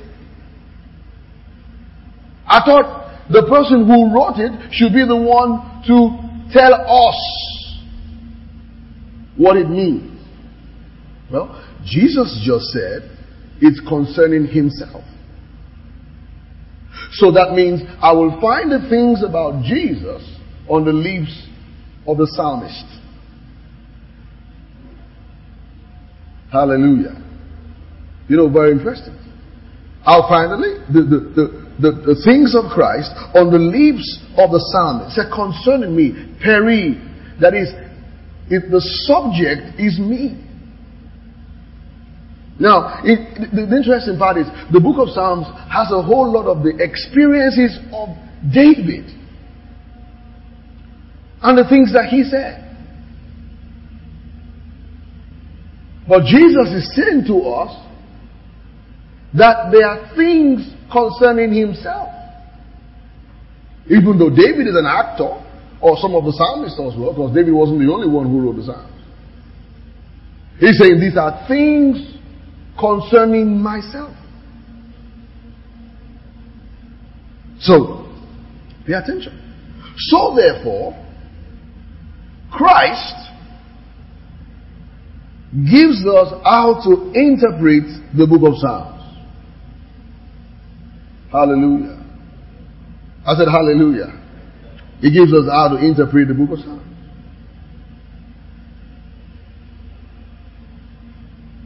You know, spiritual growth is learning, is also to unlearn. Many times you have to unlearn what you learned on the things you have learned. Paul says, I count all these things dung for the excellency of the knowledge of Jesus Christ, my Savior. Philippians chapter three, verse seven and eight. I count all these things dung for the excellency of the knowledge of Jesus Christ, my Savior. So, in other words, he has this knowledge. He puts that knowledge aside to learn and unlearn. So, I want you after this study to pick Psalm twenty-three and any Psalm for that matter and read them around the person of Christ. Because he just told us that the book of Psalms focused on him. I've been saying every word in the book of Psalms about Jesus. No. But the subject matter, the reason why it was put together is not to give you the history of David's life or to show you the experiences of David. The reason, or the, any psalmist for that matter, the reasons for the Psalms, why they were documented, is because of Jesus.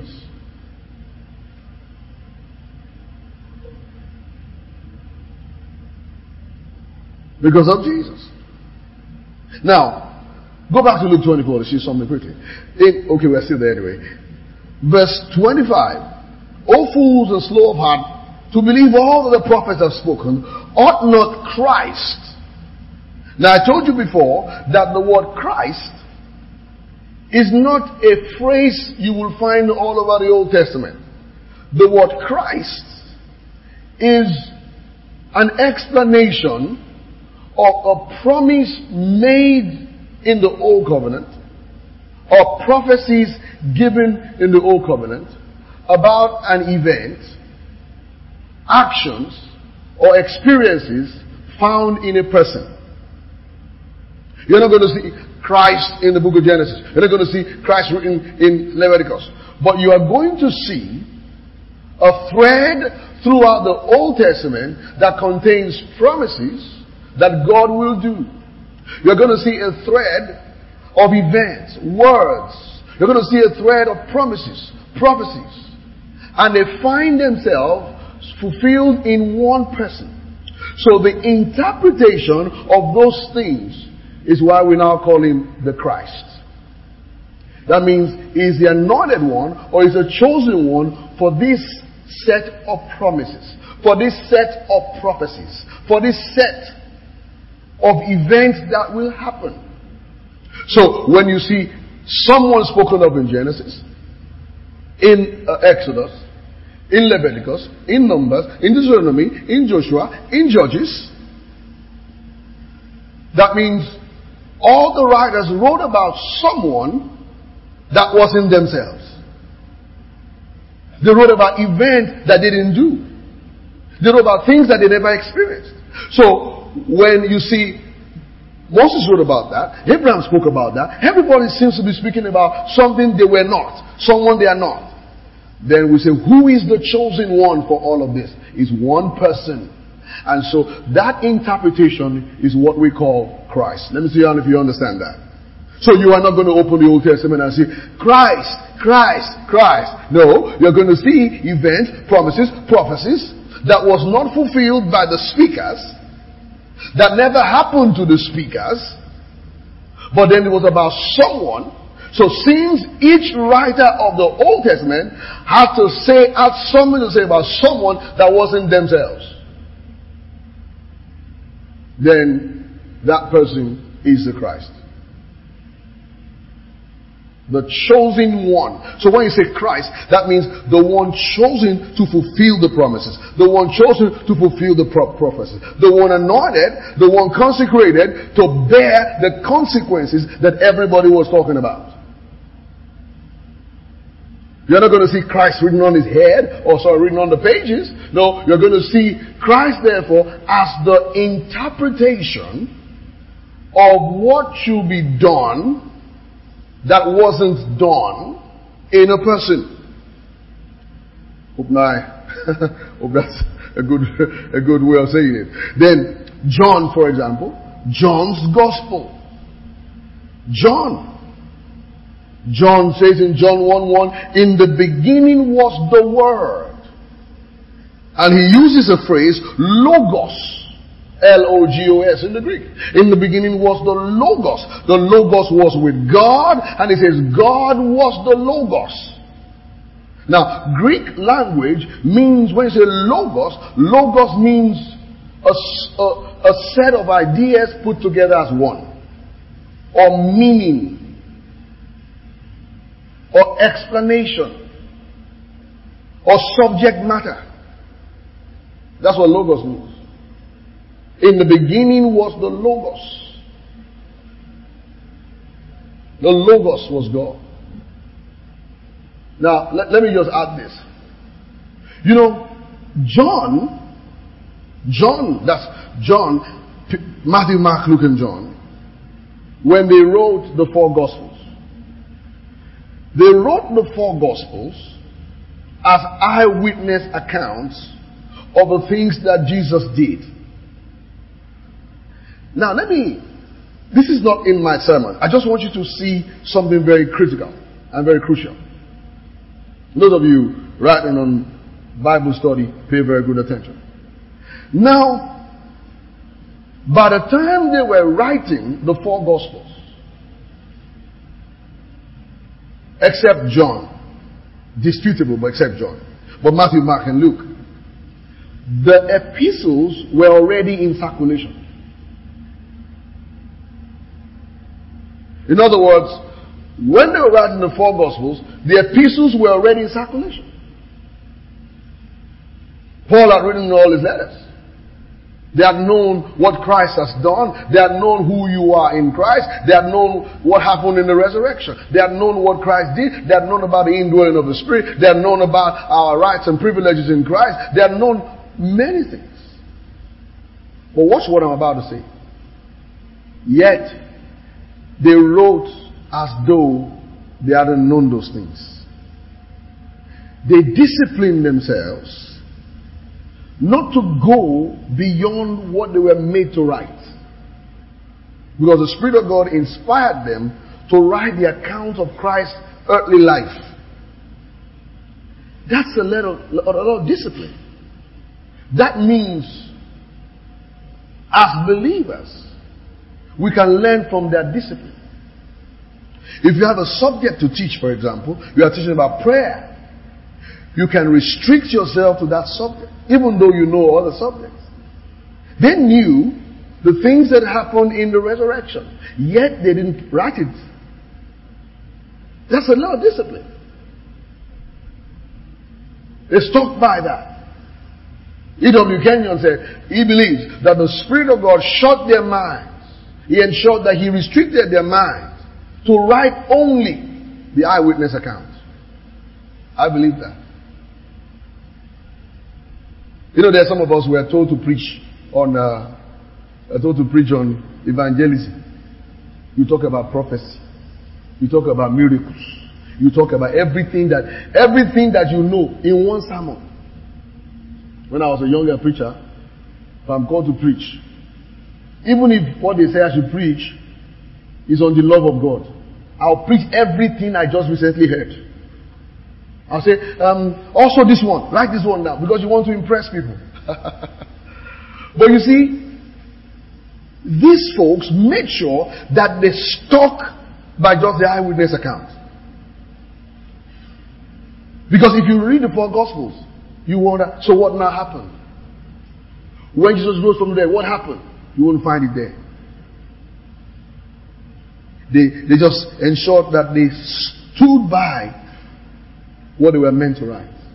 What, what a wholesome discipline. An awesome discipline. Now, John, John says, in the beginning was the Logos.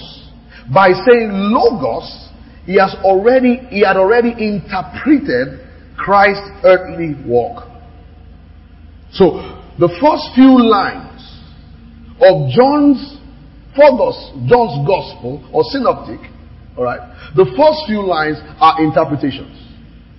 In the beginning was the Logos. The Logos was with God, and God was the Logos. The same was in the beginning with God. And all things were made by Him. And without Him was not anything made that was made. In Him was life, and the life was the light of men. The light shineth in the darkness, and the darkness couldn't comprehend it. There was a man sent from God whose name was John. Now what's he doing? You won't find anywhere in the Old Testament where you say, and the Christ is the Word. What he's saying is this. This is the subject matter of the Old Testament. By calling Jesus the Word, which he repeats in Revelation nineteen thirteen and First John one one, he's simply saying he is the subject matter of the Old Testament. It is the focus. It is the central theme of the Old Testament books. So by saying Christ, Christ therefore, is an hermeneutic, is a is an interpretation. L- the word, when you say the word, the phrase the word is an interpretation. That is, when you read the Old Testament books, this man called Jesus, he is the Word. He is the, he is the subject of their utterance. Is a focus of the promises. That's why it's called the Word. Don't think it's the Word of God, what God is saying. Well, in the sense that it is the subject matter of what the prophets were saying. So they called him the Word, the Logos. Hallelujah. I said hallelujah. So, in your study, understand interpretation. I told you before, when your interpretation of the scriptures is wrong, your worship of God cannot be correct.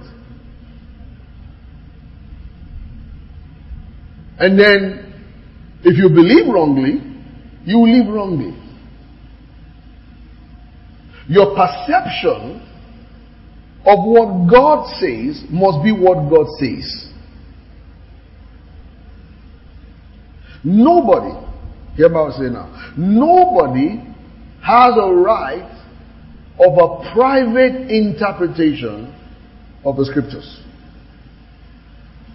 Let me repeat myself. Nobody is given the right of a personal, private interpretation of the scriptures. Now hear what I'm about to say again. The moment your interpretation is wrong, your application will be wrong. I repeat myself.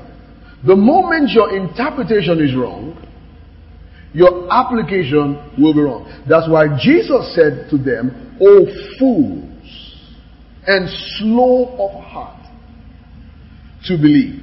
In other words, they couldn't have believed if they never understood. You cannot exercise faith when you don't know what was said. Brother Hagen, Kenneth Hagen, will say, faith begins where the will of God is known. In other words, you cannot call something faith when what you believe is wrong. So, watch this now. And let me add this one. And faith honors God. Faith doesn't honor you. Faith honors God. To believe what He said. Faith honors God. Many times we've learned faith to get something. But faith primarily honors God. To believe all that the prophets have spoken. So, in your study of the Bible, understand that you must interpret the words well. We'll go over a few things for a moment. And I, and I, and I told you, for example, that the scriptures are written in a language you can read. When Jesus, for example, took them through the Old Testament, I, I can I can tell you what happened. It's not that He said something extraterrestrial and it blew their mind. You know, as He was talking, He said, ah, ah. And as He was talking, there was now a thick cloud, a thick cloud. They now came upon their heads. And they said, oh, I can see. No. If they needed such supernatural powers, He wouldn't have called them fools. He called them fools because their observation was wrong. You must pay attention. You know, in Matthew's Gospel twelve verse three, He says to them, have you not read? Which is from the Greek word anaginosko. Have you not read? Anaginosko, two words. It means to completely perceive and pay attention. To completely perceive and pay attention. Have you not read? Matthew twelve three, Matthew nineteen verse four. Have you not read? Have you not read? Have you not looked at it closely to make an observation? Now when He was saying that, He was saying that to Pharisees. Pharisees who knew the Old Testament by heart. He says, have you not read it well? In other words, in your knowledge of God's word or your knowledge of the scriptures, you must pay attention.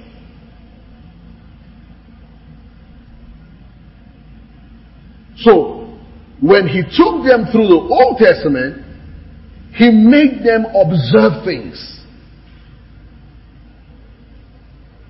And one of the fundamental things that I'll just quickly say to this morning is when you read the scriptures, the first thing is read it well.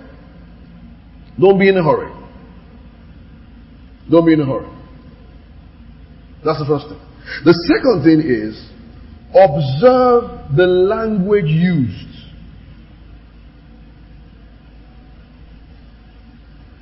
Observe the language used. Look out for figures of speech. Now, recall what I told you about figures of speech. When an action is not possible, when an event is impossible, a figure of speech is intended. A figure of speech. Now, let's ask a few questions. Look at Matthew twenty-six, verse twenty-eight. Jesus comes to the Passover table. A Passover table will have the leavened bread. It will have the wine. It will have the Paschal lamb. Then He takes the bread. Now, He's seated like this. Then He takes the bread. And all the twelve guys and other folks are there. He lifts the bread and says, this is my body. Now, without having Holy Spirit Right? I know you have the Holy Spirit, but without having Holy Spirit, if somebody brings out a loaf of bread and says, "This is my body," how do you see that? Is that literal? Huh? That's a figure of speech. Why? Because it's not his body.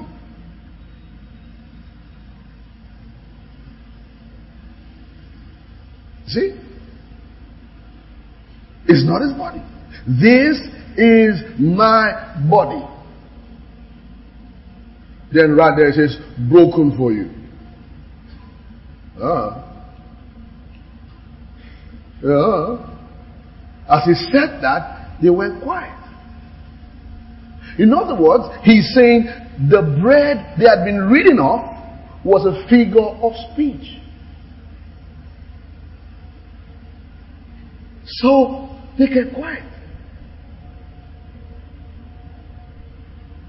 So now, now, the moment you feel the bread is his body, can your application be right? Huh? Can be right. Because your interpretation was wrong. The moment you you convert a, a figurative statement to a literal statement, everything you say afterwards will be wrong. Also, the moment something that's literal becomes figurative, everything you say about it will be wrong. "This is my blood." And you look at the cup. "This is the blood shed for the remission of sins for many." And you saw the cup. And you saw the wine. And you see his body is intact. And there are no injections. I don't know, am I wrong? Noodle, needles or something. That's a noodles? Needles. And then you have a, a what do you call it? I V. Is that what you call it? I V. And then you look at the cup, it's wine. And don't forget, it wasn't the one that even put the wine in the cup. The disciples were the ones that prepared the Passover. Assuming it was the one who prepared the, the, the, the Passover, you'll have said, maybe he put his blood inside. But you brought the wine yourself. Then he says, "This is my blood." In other words, when you use a figure of speech, whatever you hold or you are referring to is not the reality. So, it simply means that when you read, pay attention to the language that was used.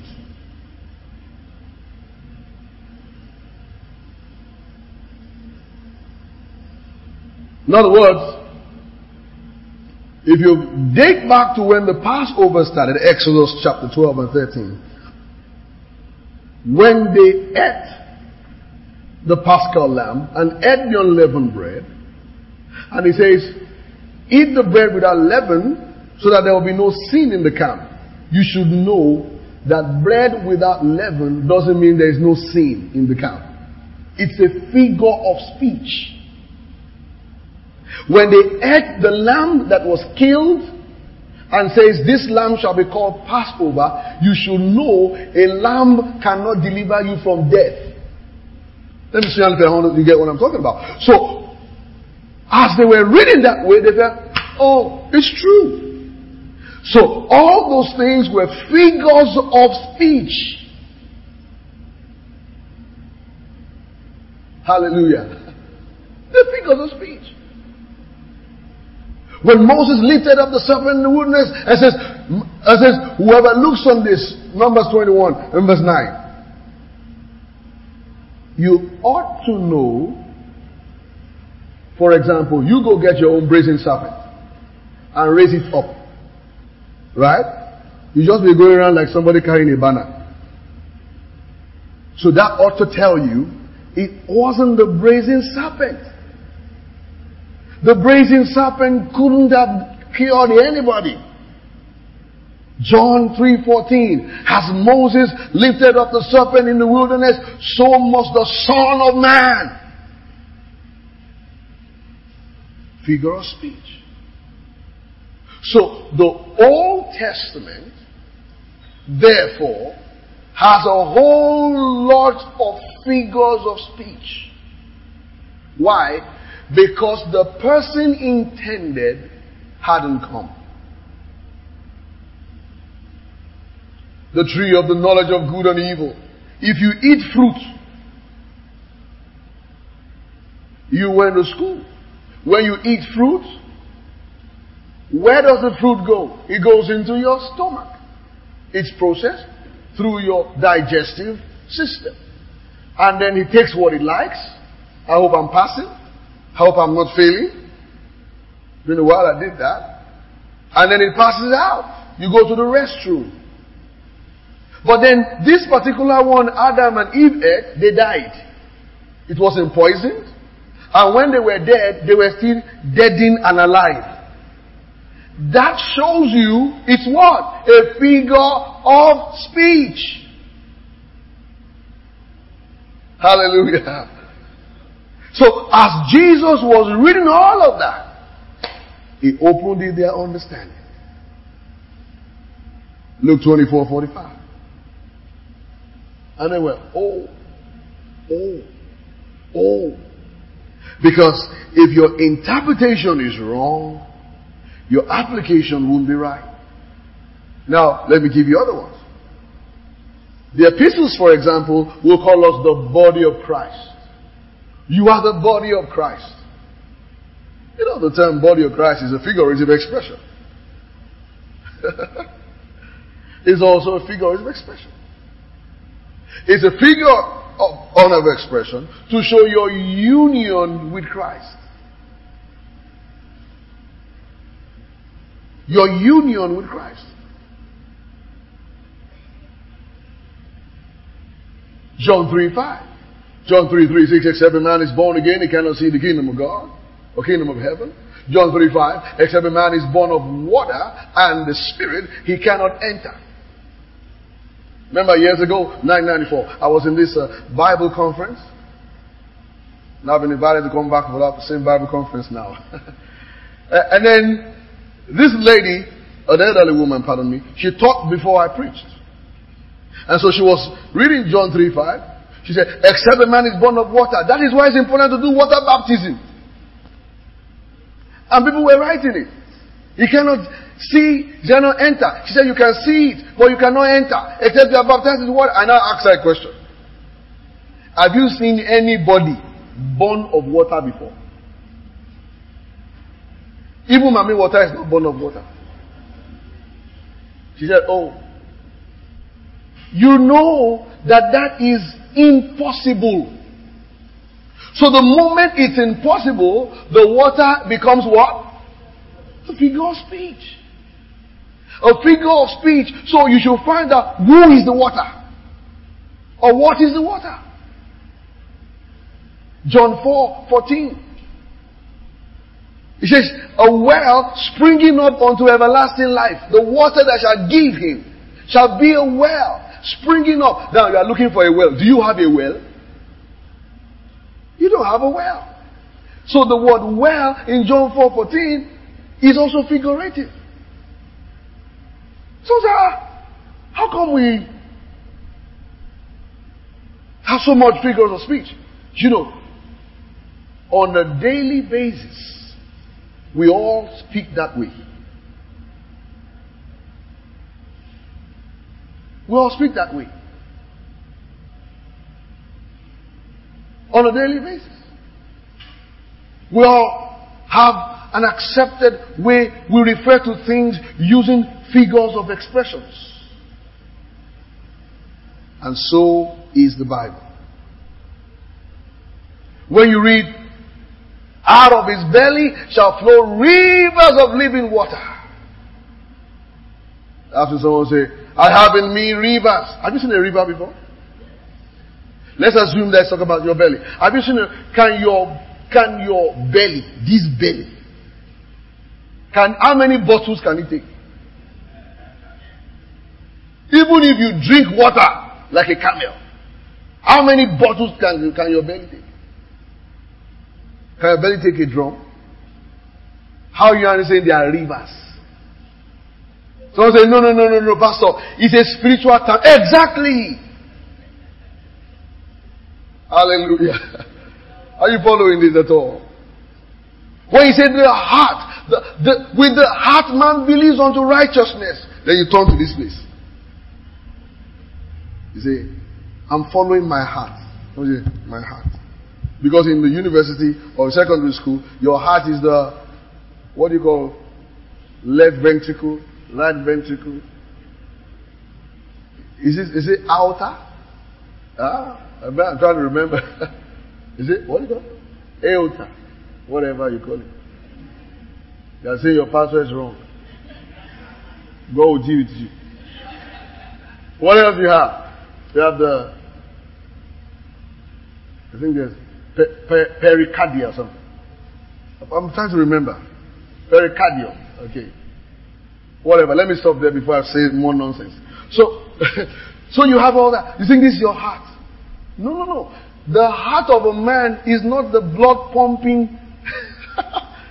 This, because of what the heart does in the physical body, because when the heart has stopped, you have stopped. So the heart is like, is the core of man's physical existence. So when you hear the heart of a man, it refers to the core of the man's being. And your heart is not here. Your heart is not here. Even though you thought, you say, I sense in my, so say, I sense in my spirit, then you touch your navel. You are also being figurative. Are you following what I'm saying? Sometimes you can sense something in your spirit here. Sometimes you can sense it here. You get my point? But because you are used to, so they come and give a prophecy. Oh, no, no. You know, I get your point. You're also being figurative. You saw it in a meeting. And then someone wants to see a vision. She says, you know, you are only being figurative. You get my point? You can be figurative. So, when you read the Bible like that, understand the figures of speech. Look at the, the, the, the word seed. Someone said, I'm sowing this seed into your life. Someone did that for me um, a couple of days back.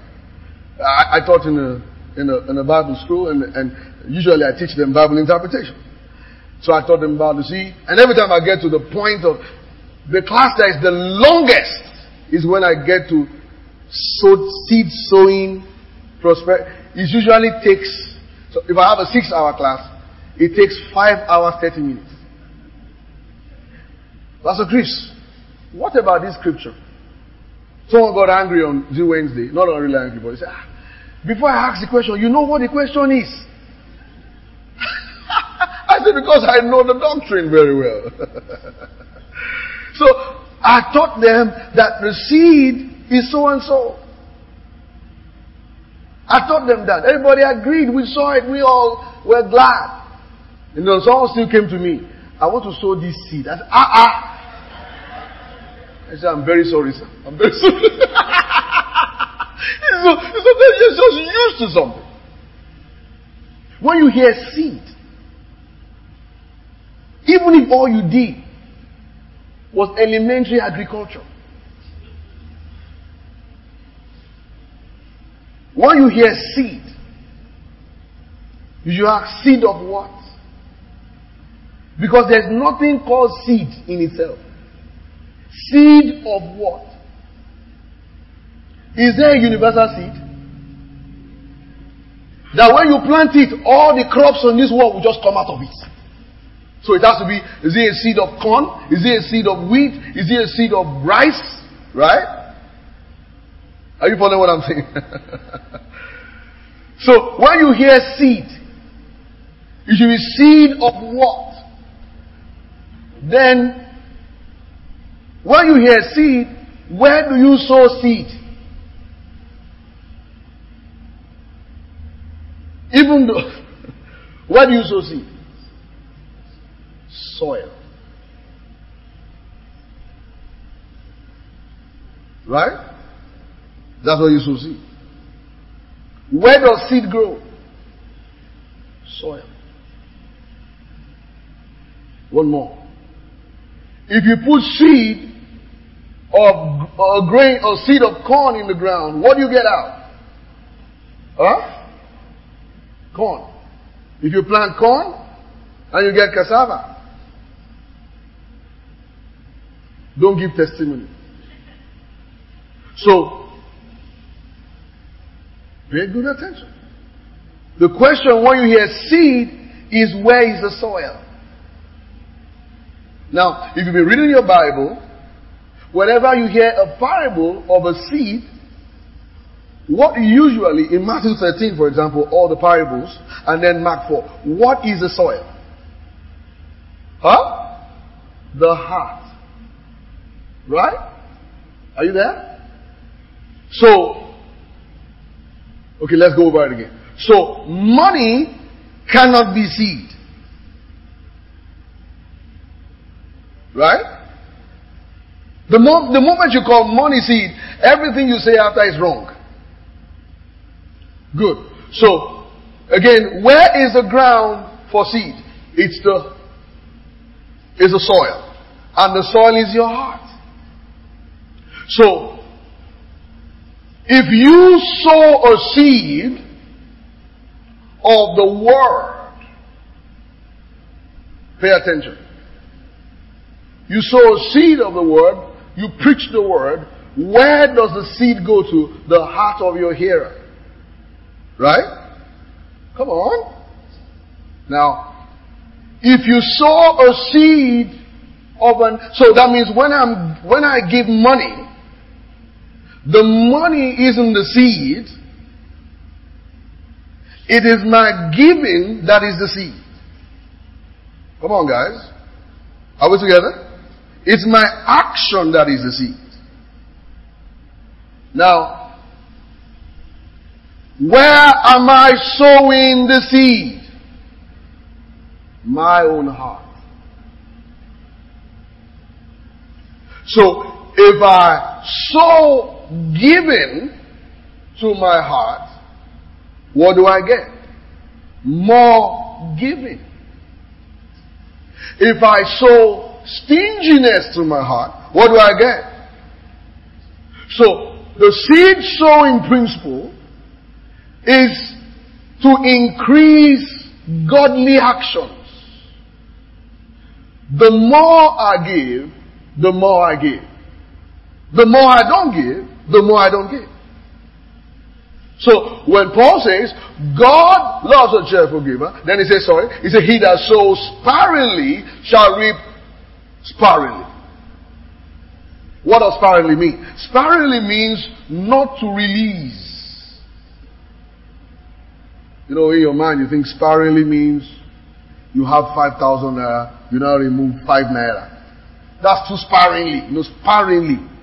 But the word sparingly means not to let go. Which is Romans eight thirty-two. He that spared not his own son. I've, I've seen a woman beat her son like that. The Bible says, he that spared not his own son. You understand? That's interesting.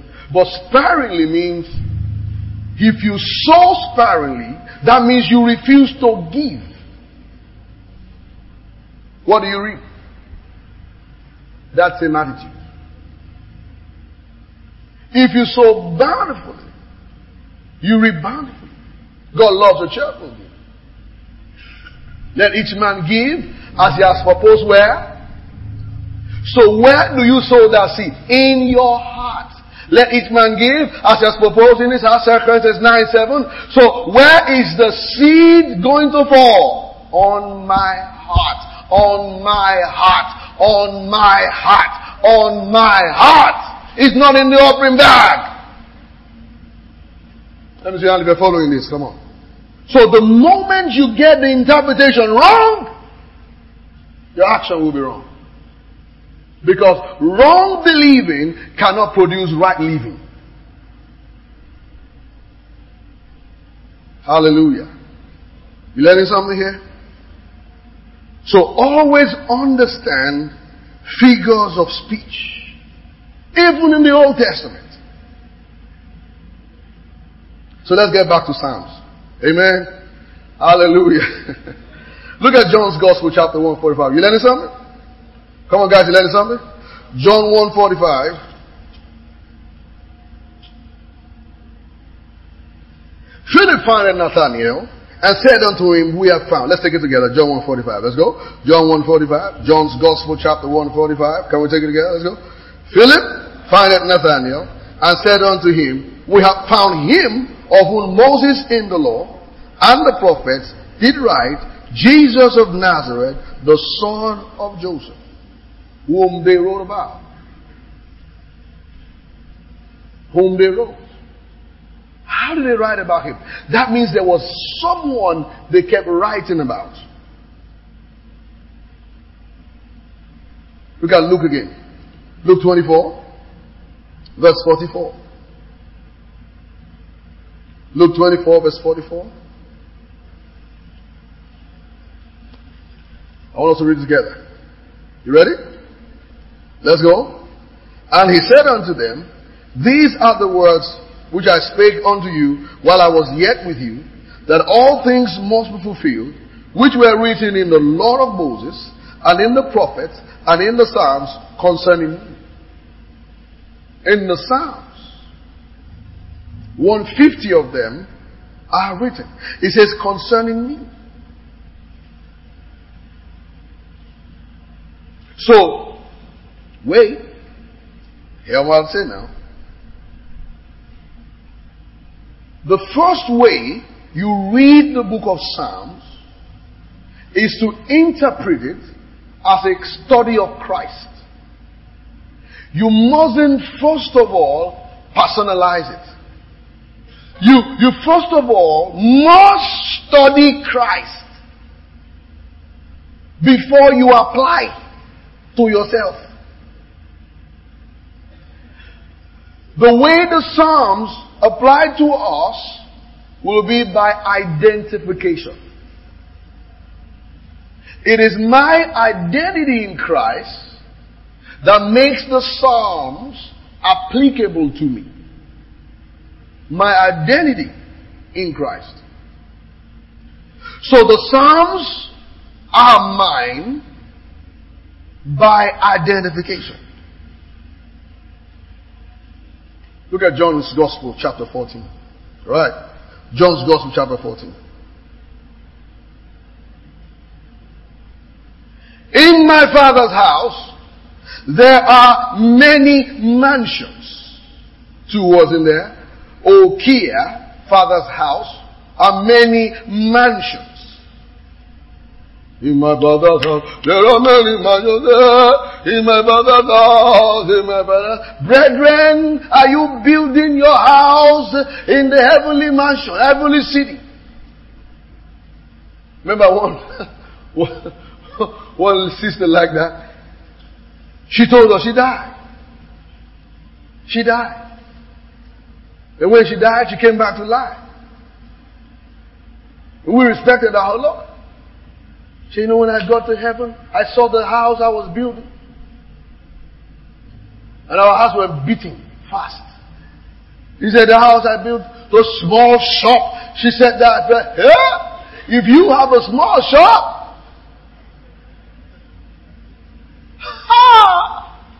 I was just thinking fast. My past week just came back to my mind. I don't even have a portion of land in that place. That for now, you know, some of us, so now, for now, they will arrange us in the bus stop. You just stay here for now. Huh? Let's see whether we have space for you. Then she said the house was not painted. Ah! What kind of a city is that? Unpainted houses, painted houses, all sorts of sizes in the heavenly city. Corner shop. Face me, I face you. In the heavenly city.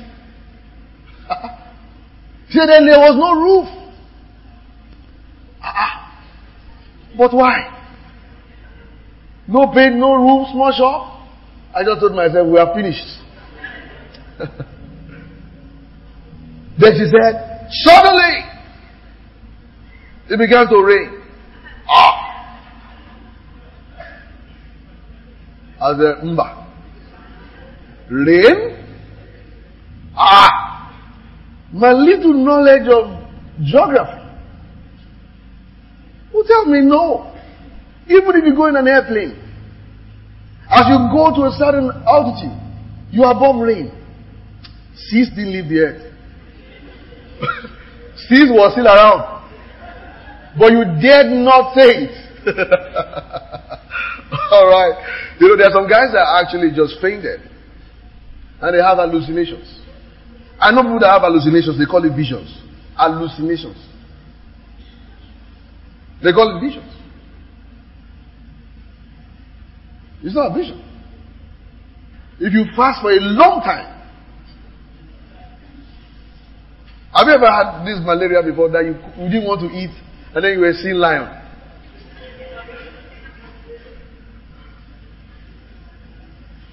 And then you say, take it away, take it away. You say, what's going on? You are in the heavenly realm. Praise the Lord. He said, in my Father's house there are many mansions. I go to prepare a place for you. Hectomaizo in the Greek. It means I'm preparing somewhere inside for you. So that where I am, there you may be also. By that singular fact, if the Psalms are fulfilled in the resurrection of Jesus, then whatever is in the Psalms about Christ is ours by identification. Praise the name of the Lord Jesus. By identification. So, by identification, in John's Gospel fourteen twenty, it says, where, it said, uh, in that day you will know, I am in my Father, and I am in you, and you are in me. In John fifteen one, it says, I am the true vine, my Father is the husbandman, and you are the branches. You are in me. I am in you. So, we find those realities by identification. Hallelujah. I said hallelujah. So when I picked the book of Psalms, I first find Christ. When I find Christ, then I find me. I find Christ. So the book of Psalms has a whole lot. In fact, it's argued that Jesus quoted more Psalms than any other place. I don't think so. Or I pray so. That he did speak a lot from the book of Psalms. Let's just run through a, a, a good number of things that he, he must have quoted Psalms. For example, when you hear, many times he calls himself the Son of Man. You know, when you say the Son of Man, which he says a whole lot of times. You read Psalm eight verse four. What is man that thou art mindful of him? Nor the Son of Man that you visit him, that you care for him. And what does he mean, the Son of Man? The writer of Hebrews says, in Hebrews chapter two, from verse six to verse seven, and to verse eight, that we do not see all things under man, but we see Jesus. So every time he says the Son of Man, is quoting the Psalms. Also the book of Daniel, but he's quoting the Psalms. What else do we find him quote the Psalms? Look at Matthew twenty-two verse forty-one to forty-six. And Mark twelve verse thirty-five to thirty-seven. And Luke twenty verse forty to forty-four. I'll take that again. Matthew twenty-two verse forty-one to forty-six. Mark twelve verse thirty-five to thirty-seven. Luke twenty verse forty to forty-four. When it says, who is the Christ? Whose son is the Christ? Said the Son of David. How then doth David in the Spirit call him Lord? Then Jesus quotes Psalm one hundred ten verse one.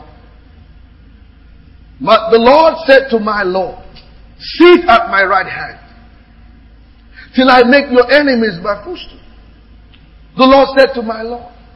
And they became confused. They were not observing. The Lord said to my Lord, sit at my right hand. David made that pronouncement in the courts of the king. That means David, by his utterance, he is saying he is not the king. As soon as Jesus threw that question, they say, wow, we were not observing well. So, see how he, he quotes David. You thought they were the words about David. He says, no. They were my words. They were my words. They were my words. They were con- things concerning me. Hallelujah. You following this? Psalm two verse seven. Thou art my son, this day have I begotten you. Thou art my son, this day have I begotten you. A prophecy about Jesus in the book of Psalms. So when he says, I am the Son, he's quoting David. He's quoting the Psalms. That's what he's doing. In the book of Acts, quickly see something. When he rose from the dead, arguably, he must have said this to the apostles for them to refer to it in the book of Psalms. Uh, sorry, in the book of Acts. Watch this. In verse twenty-five. This is Peter explaining Jesus' resurrection. For David. Let's take it together. Verse twenty-five. Acts two. Are you there? Let's go. Let's go. Let's go, everybody. I'm waiting for you. Let's go. For David speaking concerning him, I foresaw the Lord always before my face. For he is on my right hand that I should not be moved. He's quoting Psalm sixteen verse eight. Go on. Therefore did my heart rejoice, and my tongue was glad. Moreover also my flesh shall rest in hope. Verse twenty-seven, let's go. So in hell, neither will you suffer thine Holy One to see corruption. Verse twenty-eight, thou hast made known to me the ways of life. Thou shalt make me full of joy with thy countenance. You know, he said, in your presence there is fullness of joy at your right hand. You know, at your right hand, oh Father, thank you. There are pleasures forevermore. People read that. Peter says, David speaking concerning him. Hallelujah. Now look at verse twenty-nine. Let's take it together. twenty-nine, let's go. Men and brethren, let me speak freely unto you of the patriarch David, that he is both dead and buried, and his sepulchre is with us unto this day. Verse thirty, let's go. Therefore, being a prophet, and knowing that God had sworn with an oath to him, that of the fruit of his loins, according to the flesh, he will raise up Christ to sit on his throne. thirty-one. He seen this before, spake of the resurrection of Christ, that his soul was not left in hell, neither his flesh did see corruption. Verse thirty-two. This Jesus had God raised up, whereof we all are witnesses. thirty-three. Therefore, being by the right hand of God exalted, and having received of the Father the promise of the Holy Ghost, he has shed for these which you now see and hear. Verse thirty-four. Let's go. For David is not ascended in the heavens, but he says to himself, the Lord said to my Lord, sit thou on my right hand until... thirty-six finally. Therefore, let all the house of Israel know shortly that God has made that same Jesus, whom you have crucified. So David was not a king, David was a prophet. Hallelujah. You see that? David was not a king. David is not called king. David was hardly called king. David was called prophet in the new covenant. Because by the utterance of David, he was not the king. Hallelujah. The king was Christ. He says, David, being a prophet, by the utterance of David, David already said, the one that will sit on the throne is Jesus. That means David's kingdom was figurative. David knew. He stood in a figure of speech that the king is Christ. Hallelujah. Let me see hands if you are following this. Come on. David. Was David a king? Figuratively speaking. Who is the king? Jesus is the king. Who is David? David is a prophet. A prophet will hold the words of the subject matter. David will speak as a, as a, as a king, but he wasn't the king. The king is the Christ. Glory to his name. You learning something here? So when you take the words of David, find Christ in there. Look at Matthew twenty-seven. Verse forty-six. Right on the cross. So most of the Psalms people read to comfort themselves when they are going through trouble. They are the Psalms of Jesus' sufferings and resurrection. Hallelujah. Not when you have a breakup. Sunday. Hallelujah. You know, I was speaking somewhere on Monday. And I said, Shonda, and everybody laughed. I said, what do you think is Shonda? He said, we hear you say it all the time. I thought this leaving where people take it out of the tape, but it's not out of the tape. Matthew twenty-seven, forty-six. My God, my God, why hast thou forsaken me? If you go to Psalm twenty-two and you read down, you'll say, my God, my God, why have you forsaken me? And those were the words of Jesus on the cross, spoken before it happened. Speaking about his death. Those were the words of the torment that they gave to Jesus. David was only privileged to say those words. They were not his words. They were the words of Jesus. Glory to his name. I said glory to his name. They were not his words. They were the words of Jesus. Look at one more. Before we get to Psalm thirty-one. Psalm twenty-three, sorry. Look at Matthew twenty-one, forty-two. Thank you, Lord Jesus. Hallelujah. Did you ever read in the scriptures, Matthew twenty-one, forty-two, the stone which the builders rejected? Psalm one eighteen, verse twenty-two. The same is become the head of the corner. This is the Lord's doing. You heard that before? This is the Lord's doing. Whether it's wedding ceremony, you all give birth to a child, or you got a position in your office, what he's talking about is the resurrection of Jesus. This is the Lord's doing. The stone that the builders rejected refers to the sufferings of Christ. Has become the head of the corner is his resurrection. And that is the Lord's doing. When you hear, this is the day the Lord has made. This is the day. I remember then in uh, the fellowship in those days, they said, stop singing, this is the day. You know, people always bring their own revelation. He said, would you say, this is the hour, this is the hour, da, da. We're all confused. The day the Lord has made is the resurrection of Christ. I shall not die but live was the confession of Christ in the grave. Hallelujah. Are you getting what I'm saying today? Those are the words of Jesus. I will enter his gates with thanksgiving in my heart. I will enter his courts with praise, with praises. I will say, this is the day. And that is normally how you start praise worship.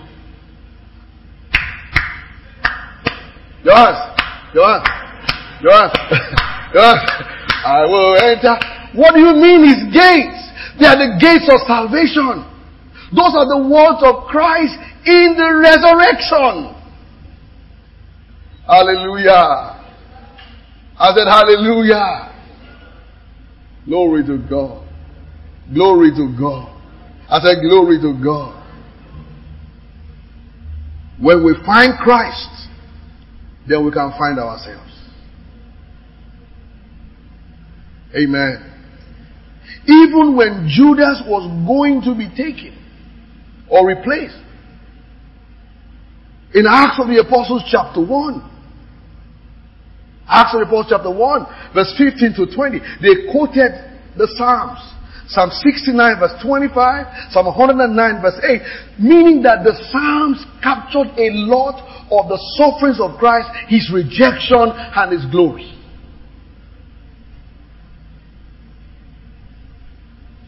Thank you, Lord Jesus. Hallelujah. Hallelujah. Let me tell you one crucial one. You know, Satan, in Matthew's Gospel chapter four, and Luke's Gospel chapter four, when he tempted Jesus, he quoted Psalm ninety-one. He shall keep his angels charge over you. That's what he said.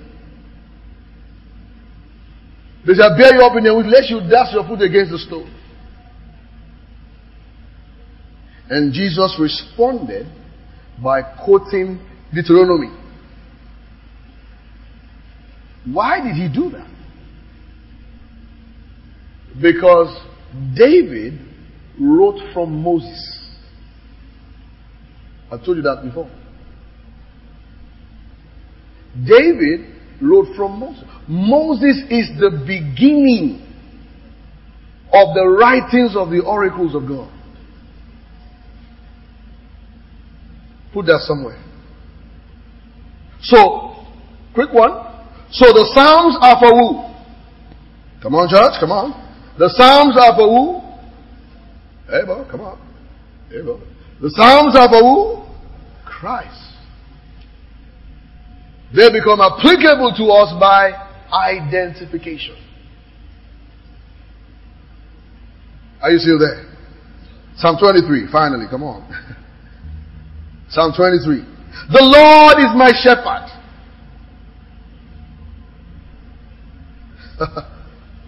Let's look at it very well today. Are you ready? It's just six verses. Amen. Alright. Psalm twenty-three verse one. The Lord. Right? So, who is speaking here? David. Who is David? Who is David?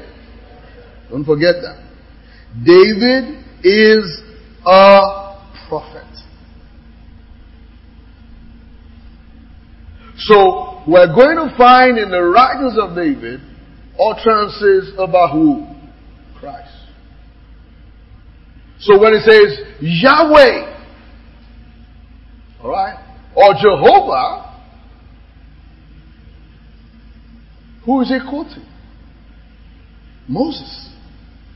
Exodus six two. I am Jehovah. By my name, Jehovah was I not known to your fathers, but by my name El Shaddai. So by saying the Lord or Yahweh, that is the redemptive name of God. Every time you hear the Lord, that is God in redemption. If you miss that one, you've missed everything. You remember, we read it now, Acts two thirty-five to thirty-six. He has made the same Christ whom you crucified, both Lord and Christ. So the Lordship of Jesus is in His resurrection. Are you there? So when David says the Lord, he's prophesying about what now? The resurrection of Jesus. The Lord, the Yahweh. David was a king, but the office of David in Christ, he was a prophet. King of Israel, prophet in Christ. Hallelujah. The Lord, the Lord is my shepherd. Don't forget what Jesus said. I told you, he's quoting David, he's quoting Moses. In John five forty-five, Jesus says, don't think I'm one to accuse you before the Father. There's one who accused you before the Father. He says, that's Moses whom you trust. But if you had believed Moses, you'll have believed me. For he wrote concerning me. Now, did David believe Moses? Yes. How do you know? Because David also wrote concerning Christ. So when it says the Lord is my shepherd. So did God choose David to be king or to be prophet? Huh? You're battling your mind, your historical mind. Did God choose David to be king or to be prophet? David was chosen to be what? A prophet.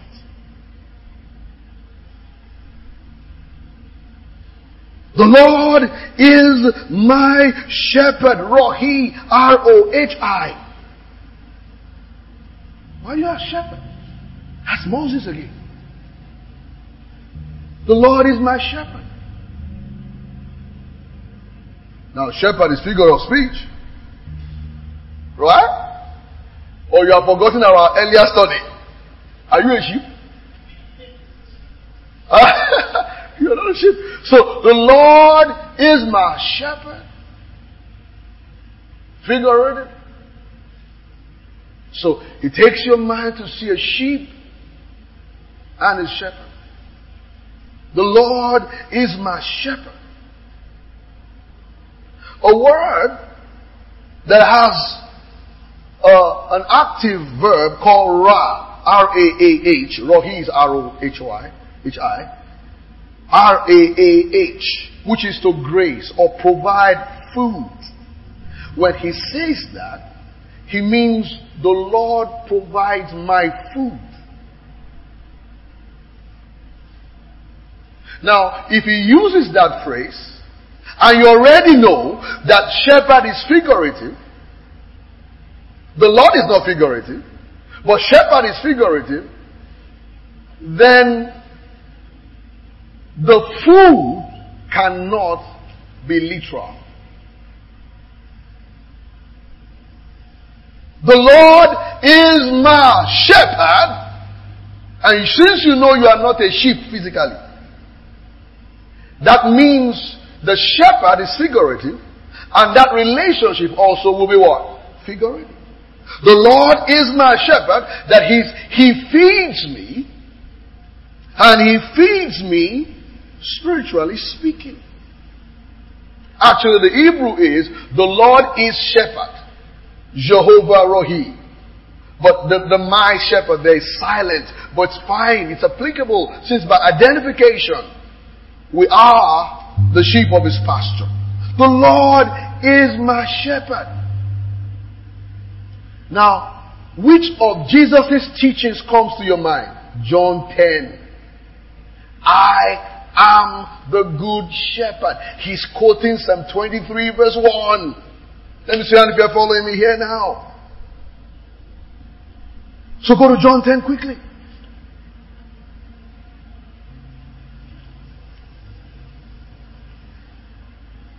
John ten,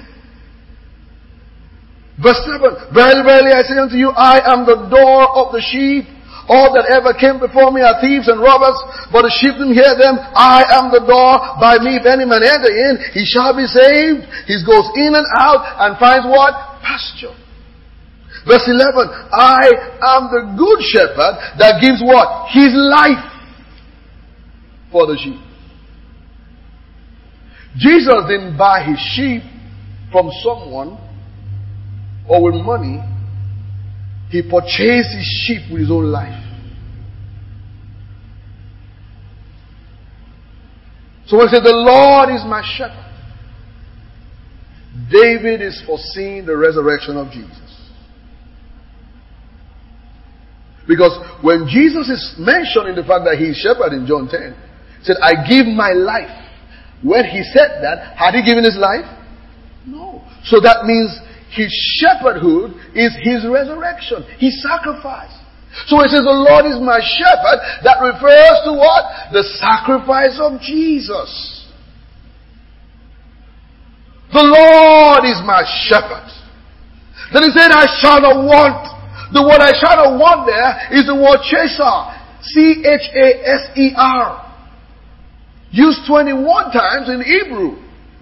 It means I will not decrease. He's not talking about physical lack. That is, what he has fed me with, I will be satisfied. It's a once and for all event. The Lord is my shepherd. I will not chesar. I won't decrease. In other words, he's talking about the completeness of the sacrifice of Jesus. Remember, Jesus in Luke ten, we're going to get that short, John ten. He said, I give my life for the sheep, and no man can pluck them out of my hands. That's what David is saying. I won't decrease. I won't come short. In other words, in the redemptive sacrifice of Jesus, David is prophesying a perfection. A perfection. A perfection. In other words, I will be perfect in the shepherd's ministry of Jesus. Now, quickly just check where that's used. In Genesis eight verse three. That was Chesar. Genesis eight and three. Are you still there? Come on guys, are you still there? And the waters returned from earth, earth continually. And it says, fifty days the waters were abated. They came down. Same thing in verse five.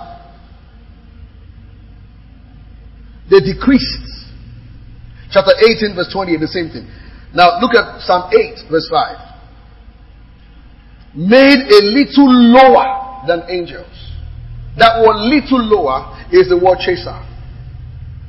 In Psalm thirty-four verse ten also means they will never suffer lack. Young lions do suffer lack. That's what it says. Okay, let's see that one. Psalm thirty-four verse ten.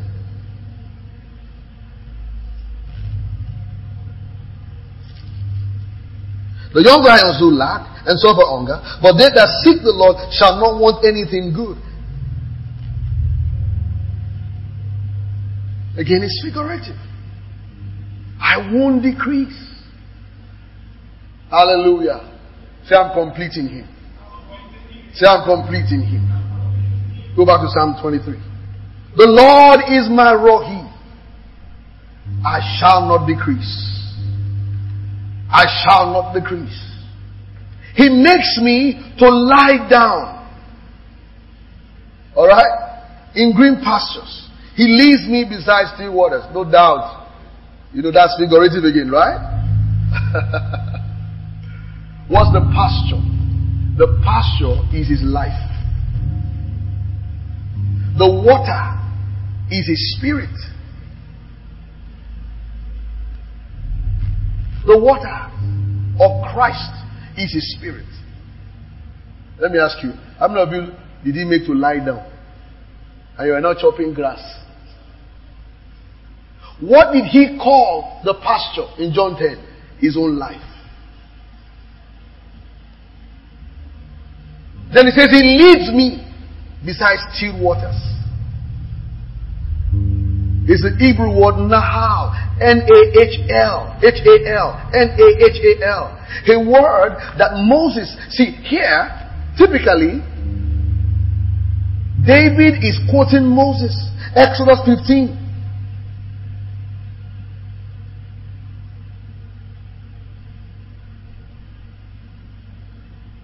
Verse thirteen, thou in thy mercy hast led forth the people thou you have redeemed. You have guided them in thy strength unto your holy habitation.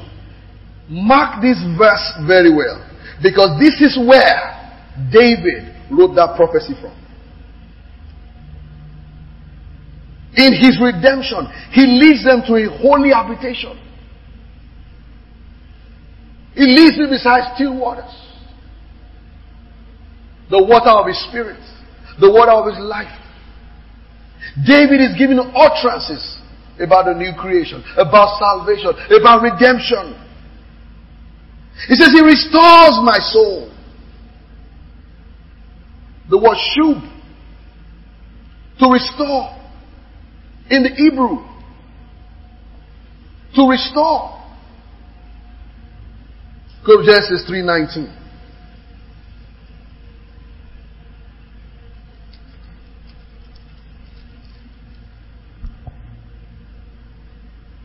In the sweat of thy face thou, thou shalt eat bread, till thou return to the ground, for out of it thou wast taken, for thou art and dust thou shalt return. He returns my soul. That is reconciliation in Christ. A restoration. Second Corinthians five eighteen. God was in Christ, reconciling the world to himself, and not imputing. Verse nineteen. Their trespasses, pardon me, unto themselves. Unto them. And given to us the word of reconciliation. The word katalage, apokatalasso, that is, he has reconciled us to himself. He restores my soul.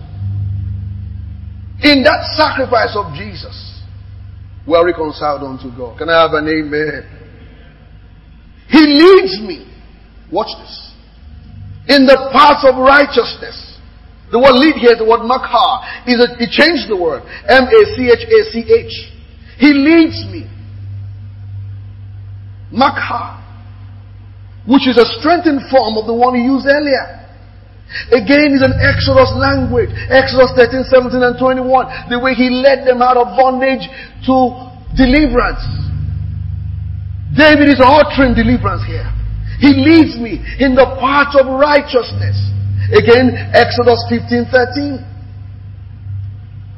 The leading here is to lead in redemption. To lead and purchase to yourself. When you use the path of righteousness, it's a word in Hebrew for a camp. When you encamp people, it's not a path like a journey. It's to put someone in a camp. In other words, he takes me from bondage and takes me into a camp of righteousness. Hallelujah. For his name's sake. Yea, verse four.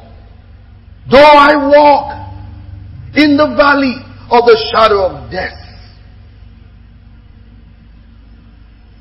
The valley there is figurative. When it says the shadow of death, it's an Hebrew word spelled this way. T S A L M A V E T H. T S A L M A V E T H. Slalembeth, something like that. Used a lot by Job. Job three five. Job ten twenty-two. Job twelve twenty-two. Job sixteen sixteen in the book of Job. About his troubles. About is someone expecting death.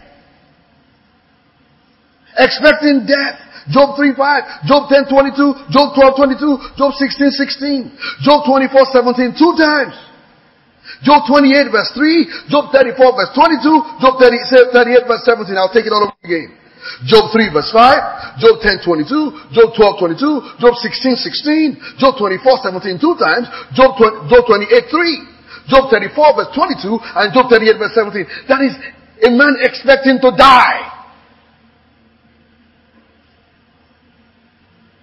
Psalm forty-four.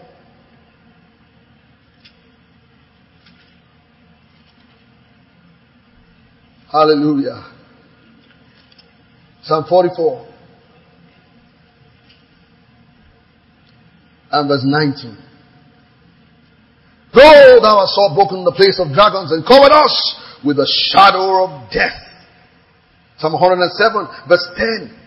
Psalm one oh seven verse fourteen. What do you mean shadow of death?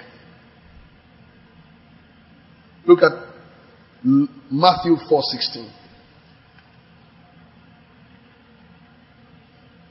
Matthew four sixteen.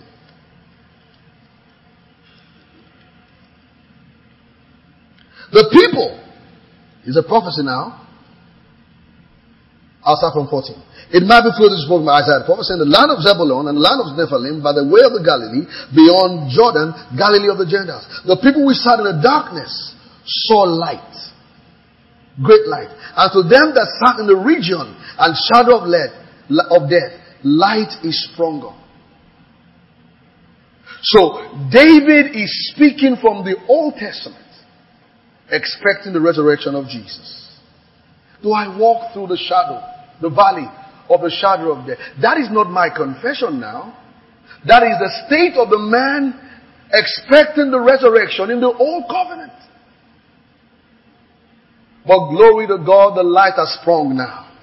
Hallelujah. Eternal life is in us today. Glory to God. Look at Luke's Gospel one.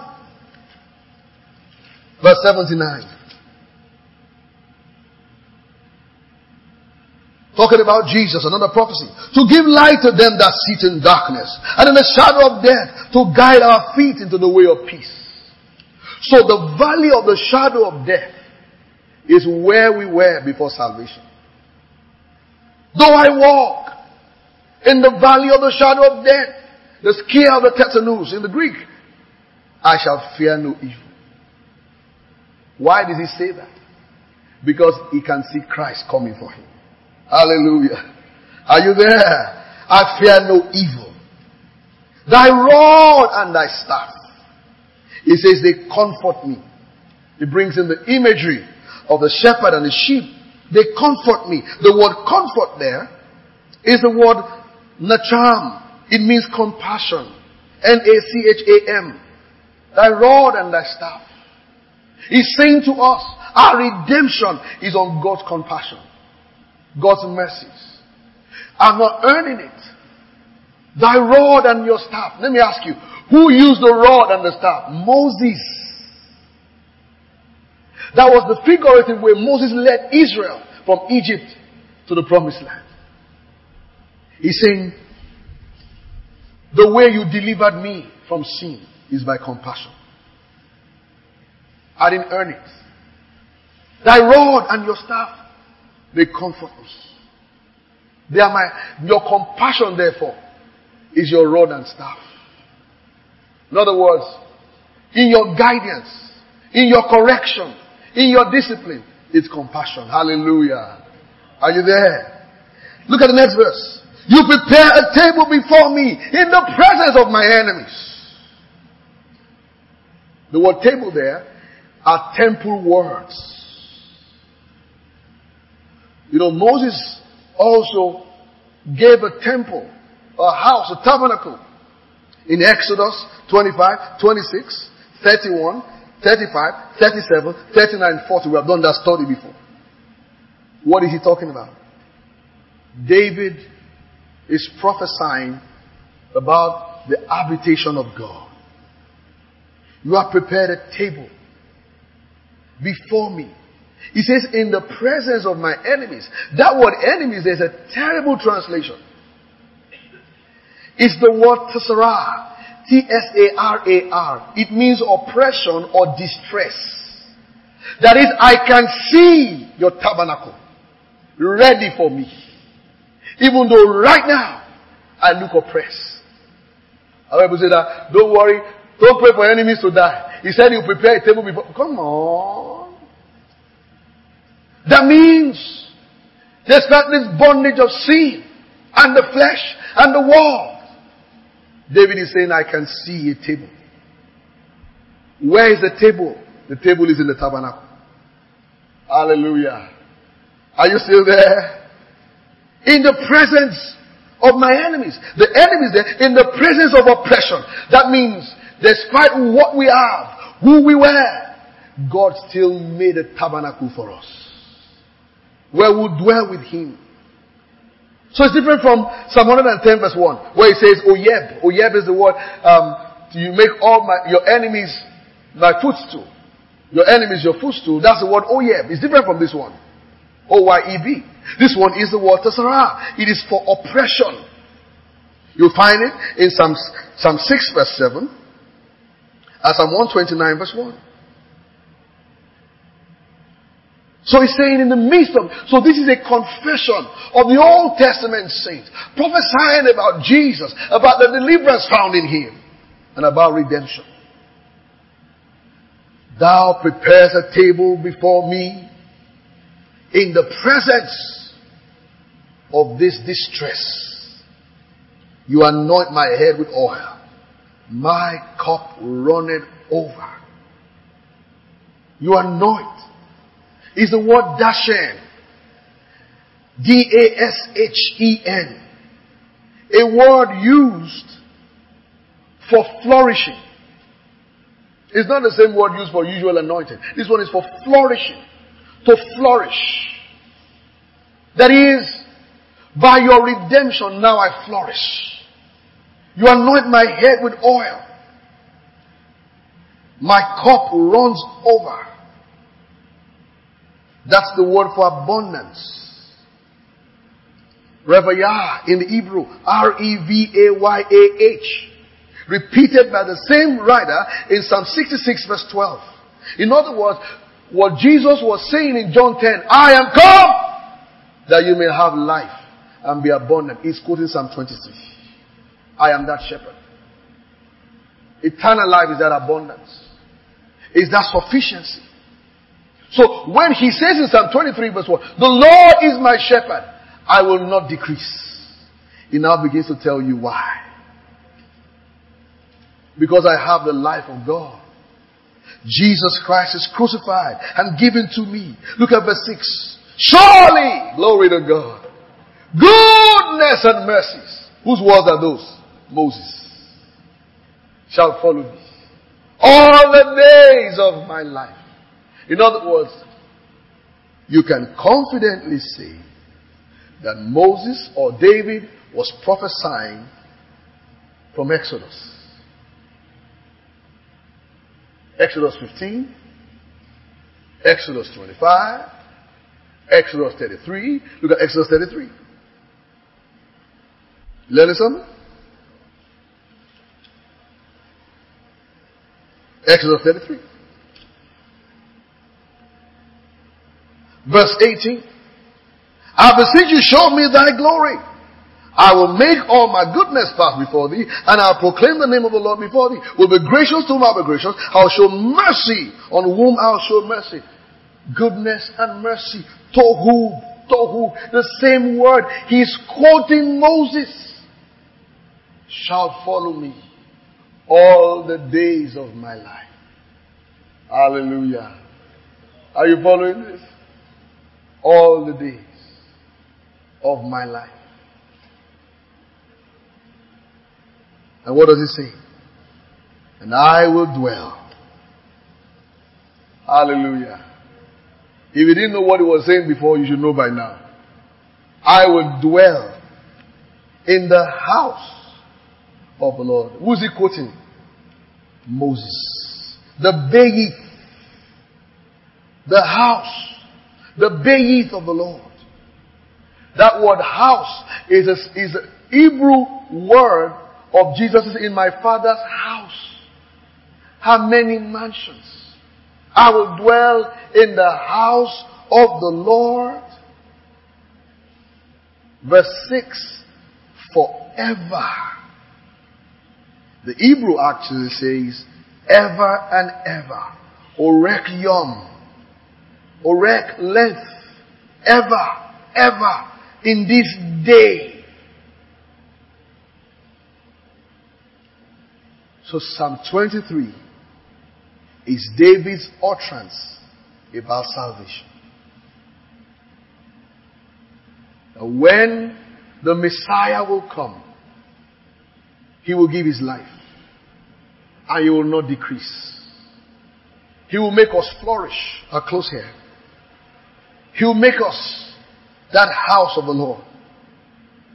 So, if David knew this, and then the prophet told him not to build the tabernacle of the Lord, do you think it affected him? No, it didn't. He knew there was a greater promise. Surely, goodness and mercy shall follow me. In other words, he had hope when he died. That he will be, he will be raised again. David had hope that he will be God's tabernacle forever. Hallelujah. Is that not what Jesus did? John's Gospel chapter ten. I am the good shepherd. I lay down my life, he says. John ten, for the sheep. Verse eleven. I am come that you may have life and be abundant. John ten fourteen. I am the good shepherd, and know my sheep and, and, and are known of mine. Verse sixteen. All the sheep I have which are not of this fold, them also will I bring. You hear my voice, there shall be one fold and one shepherd. David's Psalms are fulfilled today. Hallelujah.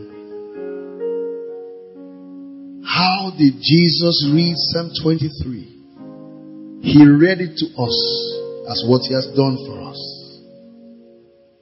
So I say now, goodness and mercy are mine. I am the house of the Lord today and always. I no longer walk in the valley of the shadow of death. I never did. I'm a new creation. Rather, what I say there, I say, I fear no evil. Because I walk in the light of life. Hallelujah. Jehovah is the one who is my shepherd. He died for me to become my shepherd. He rose and became my shepherd. I have eternal life. This psalm is fulfilled now in John ten twenty-eight. Let's read that quickly. You learning something? John ten twenty-eight. It's the same, same chapter. Can we take it together? Let's go. And I give, and they shall never perish. No, let's start from twenty-seven. twenty-seven first. No, no, tw- no, no. twenty-six, twenty-six. Let's go. You believe not, because you are not of my sheep. As I said unto you, twenty-seven. My sheep, say, I hear his voice, and I know them, and they follow me. Say, I follow him. twenty-eight. He has given me eternal life, and I can never perish. Neither shall any pluck me out of his hands. The Father that gave them me to him is greater than all, and no man is able to pluck me from the Father's hand. This is the fulfillment of Psalm twenty-three. Hallelujah. You bless.